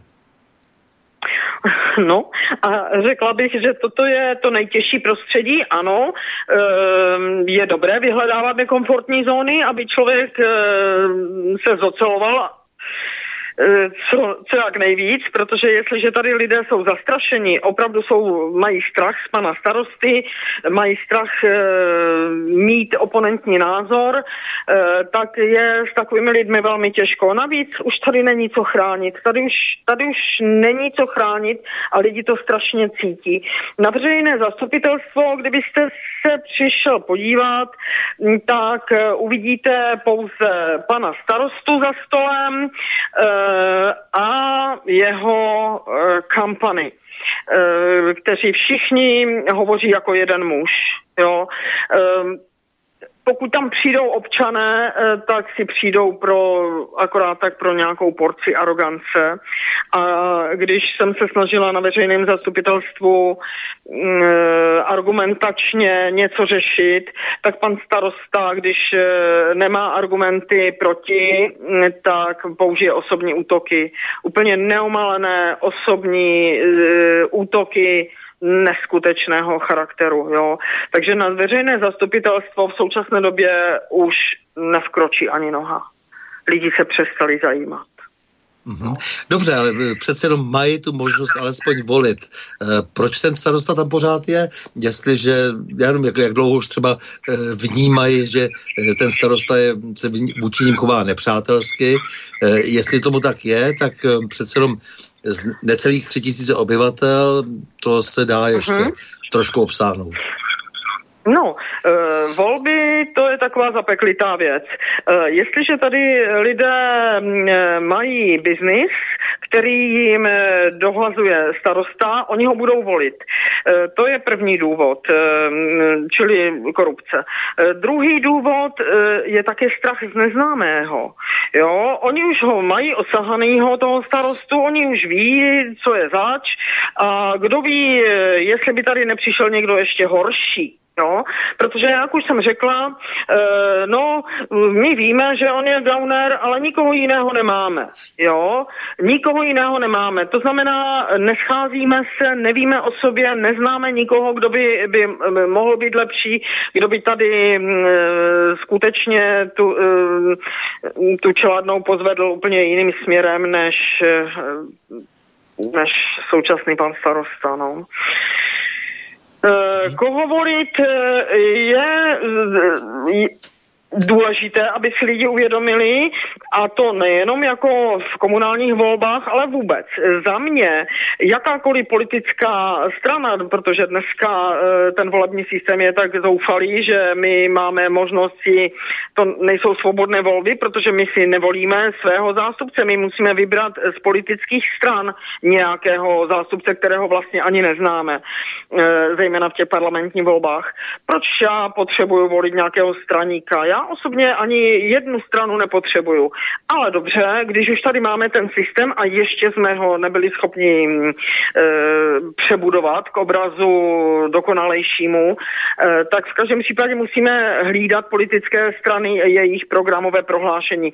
Která strana nenabízí přímou demokracii, která nemá na prvním místě prosazení zákona o referendu, aby lid měl právo veta, aby měl i zákonodárnou iniciativu, znamená, že taková strana má sice líbivá hesla, e, naslibuje nám, že sníží ceny energií a tak dále, ale pokud tam nemá referendum, pokud chce o nás bez nás rozhodovat e, právě zase ta hrstka straníků a nedá prostor občanům, aby o důležitých věcech rozhodovali sami v referendu, no tak taková partaj nemůže být volitelná. Takže pokud chce být jakákoliv partaj volitelná, musí mít na prvním místě svého volebního programu referendum o všech otázkách s právem veta i zákonodárnou iniciativou občanům. Nemá-li to, je, uh-huh. není pro mě volitelná. Zpátky ještě k té konkrétní e, situaci u vás, e, protože ta, ten venkov se svým prostorem je považován za e, méně anonymní než e, město, tak všeobecně se má za to, a po mých zkušenostech, jako to tak opravdu je, že ta sociální kontrola je tam větší opravdu. A že i by tam měla být samozřejmě větší e, sociální soudržnost než ve městě, zvláště ve velkých městech, e, takže přece jenom tam určitá větší šance je, zvláště pro silné osobnosti, jako to vy určitě jste, e, se nějakým způsobem prosadit, protože hold, jak říkám, jak si tam lidé více vidí do talíře a také se dá jak si odhadnout, jakým způsobem se dají přesvědčit o nějaké, o nějaké pravdě, o nějakém směřování. K těm e, partajím je, ještě, je, než mi ještě odpovídat, ještě bych chtěl jenom upozornit, že opravdu na těch, na těch vesnicích, eh, zvláště čím jsou menší, eh, se na to moc nehledí, na ty, na ty klasické partaje nebo na ty partaje centrálně založené, ale zakládají se všelijaké spolky, které v podstatě potom působí jako politické partaje, ale jsou to víceméně hoši, co spolu mluví, nebo nějaké lobistické uh-huh. se skupení to je uh, zcela očividně, což konec konců jsou ty centrální partie uh, také, ale, ale nicméně chci říct, že je to, že, že jaksi pravo, levo a takové ty věci tam už vůbec nehraje žádnou roli, ono to nehraje ani dneska na té centrální, ale že je tam větší přehledno. Tak jenom se na to ptám, jestli se toho nedá na, naopak nade, daleko více využít, protože když potom stoupáte eh, hierarchicky v těch samozprávách výše, eh, tak v těch městech a velkých městech je to složitější. Eh, ano, je tady více vidět eh, jeden na druhého a proto nejde přehlédnout, že eh, takzvaná náplava už dávno přečíslila původní obyvatele. E, jsou to tady takzvaně hoši, co spolu mluví a ti chtějí mít biznis. Ti chtějí stavět, ti, to jsou developeři, kteří chtějí mít biznis. E, mají drahá auta, mají e, o dvě generace třeba mladší ženy, oni chtějí prachy, prachy, prachy. A kdo pak jim ten biznis zajistí lépe, než ten, kdo jim ho zajišťuje už dlouho? Hmm. Čili tady, kdyby se vyměnil pan starosta, to by přišlo spousta lidí o svůj biznis. Oni ho budou držet. Jo.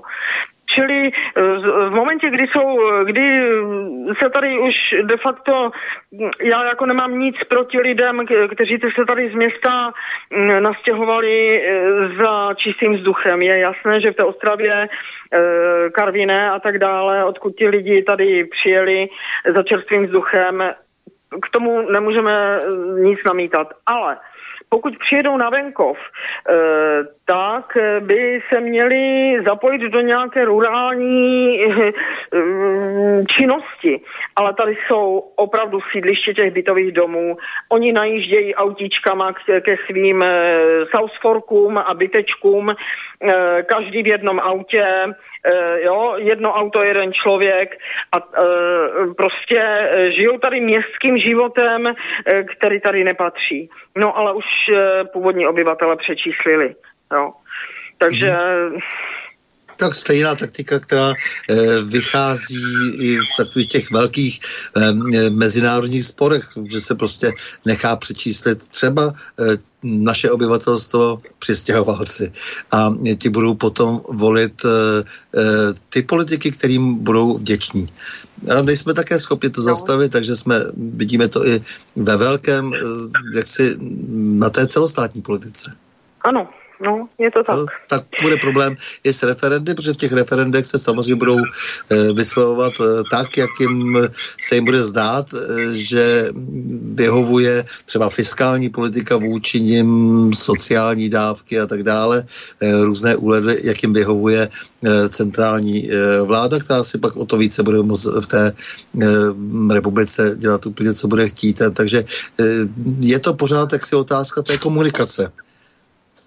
No, já nebu, nemůžu souhlasit um, s, s tím, že tady neustále budeme slo, skloňovat slovo vláda. Uh, já nevolím v systému demokratickém, e, v pravdivě systému demokratickém neexistuje vláda. Je to veřejná služba, jsou to naši zaměstnanci, kteří mají spravovat náš majetek a naším majetkem je vlast stát. My nepracujeme pro stát. Stát je náš majetek. Jo? No, My děláme všechno no. pro sebe a pro sebe a ostatní, ne na, pro sebe a na úkor ostatních. To by se vám líbilo na Ukrajině, protože na Ukrajině už se dávno, dávno před tím Majdanem eh, skloňoval pojem sluga národa, eh, to znamená sluha lidu. A, a to tak se eh, říkalo úředníkům samozřejmě hodně eh, vlastně pejorativně, protože ironicky.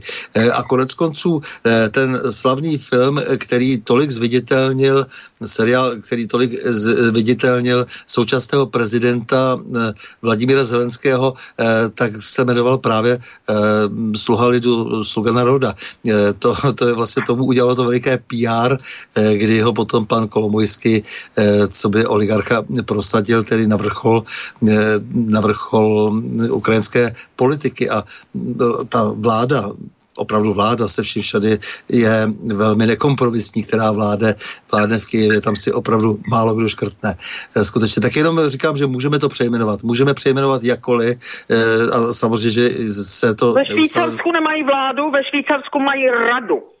No jasně, Rada. ale, ale jen, jenom opakuji, jestli jsme spokojeni s tím, jakou vůči nám potom Švýcarsko hraje roli. To je jiná věc. Jak říkám, na úrovni ano. kantonu tomu naprosto rozumím.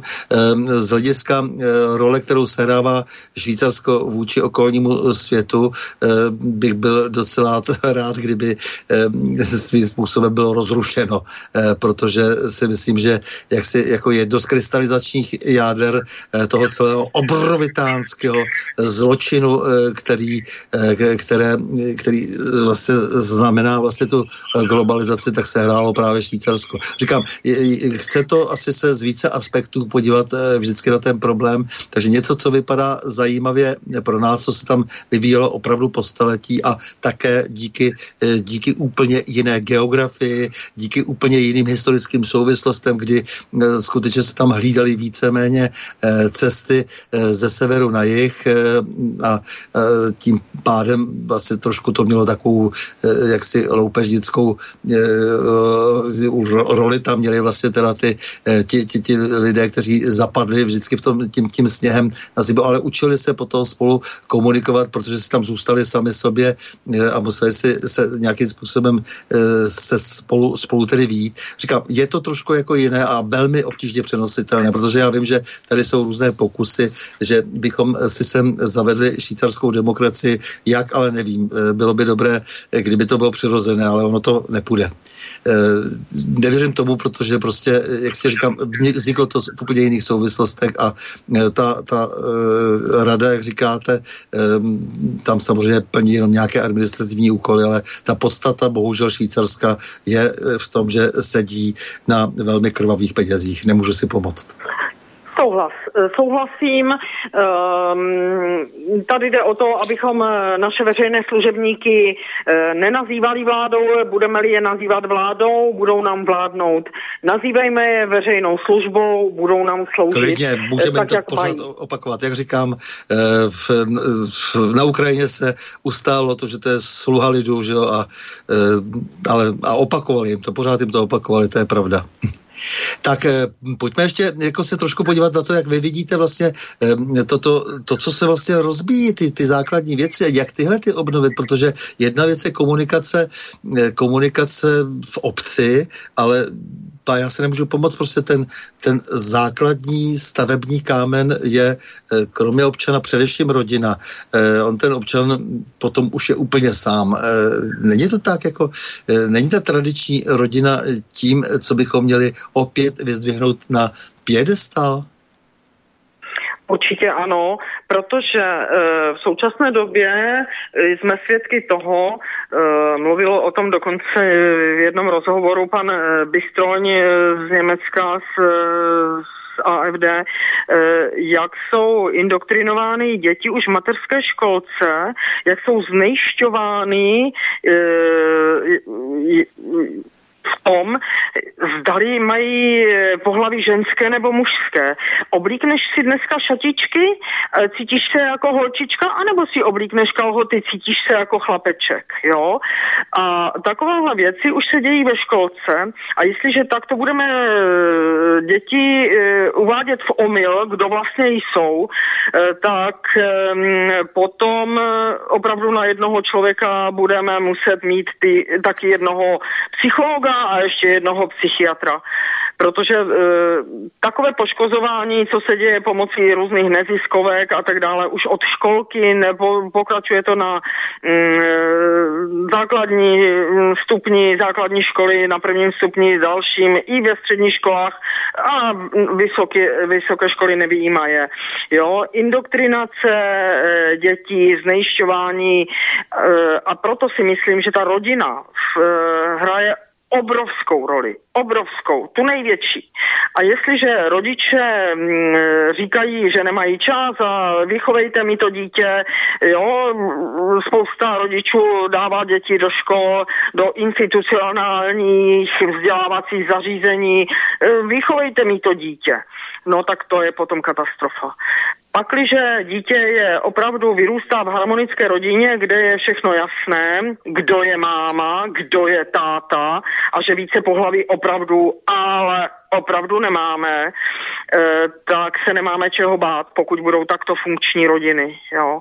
Ale ta rozvodovost je obrovská, spousta dětí vyrůstá v nefunkčních rodinách, my tady v Čeladne máme taky dokonce i dětský domov a vidím, že mají neustále plno. Jo. Hmm. E, ta rozvorovost je asi vůbec nejvyšší, jaká kdy byla. E, to je jedna věc. A e, za druhé, to, co jste zmínila ohledně toho LGBT, tak tady je velký problém, že ze, soukromé, ze soukromého problému, jak se ten soukromý problém, pokud jako tedy někdo jako pro, opravdu ho má, se udělal problém veřejný a dokonce se povýšil, povýšil nacnost ten problém. To znamená, znamená, že menšiny a často menšiny, které dřív byly diagnostikovány jako, že, nebo jejich příslušníci jako, že nejsou normální, eh, tak se z nich udělala nejenom eh, jaksi normální skupina, udělali se z nich normální skupiny, ale ještě se povýšily nad ty ostatní.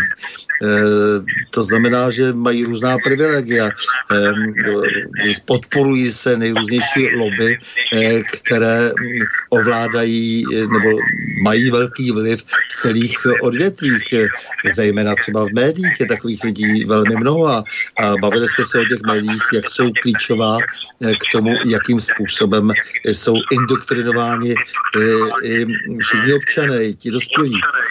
Takže jak si, to, to možná, že je také velký problém, že bychom měli zpátky se bavit o tom, že některé věci patří do soukromí a ne, že by se s nimi měli lidé pišnit a e, měli by se tvářit jako, že to je vzor pro ostatní. Naprostý souhlas, naprostý souhlas. Já jsem si nejdříve myslela, že si dělají legraci opravdu v těch médiích, e, ale v současné době, když e, načítám, kolik máme už těch pohlaví, už se v tom nikdo nevyzná, dokonce, mě, dokonce fluidní, jo, a každý den jiné a e, myslím si, že to je plán, že to je mm, součást debilizace lidstva, neboť někdo, kdo se schází, mm, kdo přilétá do Davosu svými soukromými letadly, e, někdo potřebuje to obyvatelstvo e, redukovat, e, už se ani nestydí tihle mm, velcí kluci, že 50 až 80% obyvatel je tady zbytečných pro ně, jo, takže to, to je taky jedna ze součástí debilizace eh, lidí. No. no, oni se v podstatě v tom Davosu už teď eh, baví tak, že by za to byli normálně zavřeni, jak si normální smrtelníci, kdyby eh, takové věci vyřkli eh, veřejně. No, protože s velkým pohrdáním se staví k velké části populace a, a stanovili si vlastní hierarchii. Oni budou určovat, kdo je způsobilý žít v té společnosti, která po depopulaci zbyde. No, oni rozhodují o tom, kdo je dostatečně kvalifikován. Eh, z toho potom té, ty primitivní výkřiky eh, nějaké Olgy Somerové, že eh, by měli volit jenom kvalifikovaní lidé. Za, za takové kvalifikovaného člověka se samozřejmě považuje ona sama. No a takový lidé se schází potom v tom Davosu. Je mi docela líto, že i lidé, kteří se hlásí k alternativě, tak se často, nebo dejme tomu, že sympatizují Eh, veřejně jsou docela známí, eh, takže se dost často hrdlí o to, aby se dostali právě do toho Davosu a podřizují eh, svoje chování na veřejné scéně právě tomu, tomu velkému cíli, aby tam směli být mezi těmi vyvolenými. Pak samozřejmě, co si kritizují v mezích zákona, když zase přijedou zpátky, ale za to právě, že neříkají věci ostřeji a jasněji, Eh, tak za to tam jsou třeba připuštění, aby tam byli jakoby také nějací kritici. Eh, často tam jsou lidé prostě o jejich způsobilosti, když tady jde o ten eh, tolik ten, to vzdělání a intelekt paní Somerové třeba a celé řadě další, protože to není jenom ona sama, kdo se takto povyšuje a má pocit, že ví přesně, kdo je hodný toho, aby směl vůbec volit. Tak jsou tam takový lidé, jako já nevím, Tomáš Sedláček, no tak co si vám o něm myslet, že eh, no. se tváří, že rozumí ekonomice a přitom je to služka blábolů, to, co předvádí na těch svých přednáškách a tak dále, tak dále. Eh, takže eh, je to jaksi vlastně Eh, trend, který eh, v určitých vrstvách jde svítězí a eh, ti rozhodně nepočítají s žádnými referendy, tito lidé. Já se vás ještě třeba zeptám jako takovou obligátní otázku, vždycky tady mám. Co si myslíte o tom Eh, našem místě v tom velkém světě, evropském i světovém. Eh, my jsme tady někde v nějaké střední Evropě. Já třeba osobně eh, jsem přesvědčen, že bychom středoevropanství i v tom historickém smyslu slova měli pěstovat, protože je to přece jenom určitá větší blízkost, tak jako jsme si říkali, že naprosto základní jednotkou je rodina a rodiny potom vytváří národ. Už se těžko obnoví takové ty rodové vztahy, které fungovaly před staletími, to dost dobře nejde, ale nicméně národ, ano, ten se snažíme eh, různým způsobem definovat, ale Potom je tady ještě nějaké středoevropské eh, společenství, je nebo není. Eh, máme mu napomáhat, aby, aby přece jenom jsme trochu zesíli. Jaký váš názor? Eh, osobně si myslím, že se s námi hraje velmi nečistá hra. Eh, jde o zbavení nás eh, soběstačnosti jako České republiky tím, že jsme vtaženi do NATO, co to je NATO? NATO rovná se Amerika, ano, ta ovládá i Evrop, celou Evropskou unii, čili Určitě, pak, když chceme dosáhnout nějaké neutrality, svrchovanosti, eh, hájit si eh, české národní zájmy, eh, tak bych byla pro, abychom se spojili do nějaké středoevropské, eh, do nějakého středoevropského společenství s tím, ale že v něm budou eh, svrchované státy. Jo. Jako mm, dovedla bych si představit, že bychom se spojili se Slovenskem, e, Maďarskem a směrem e, na jich s ostatními státy. E, s Polskem je to takové docela e, diskutabilní, e, ale taky bych byla ráda, kdyby se Polsko přidalo A pěstujme pěkné vztahy jak směrem na východ, tak směrem na západ, ale buďme svébytná středoevropské, středoevropské společenství. Myslím, že o tom hodně dobře mluvil pan Drulák ale i spousta jiných. Líbí se mi to.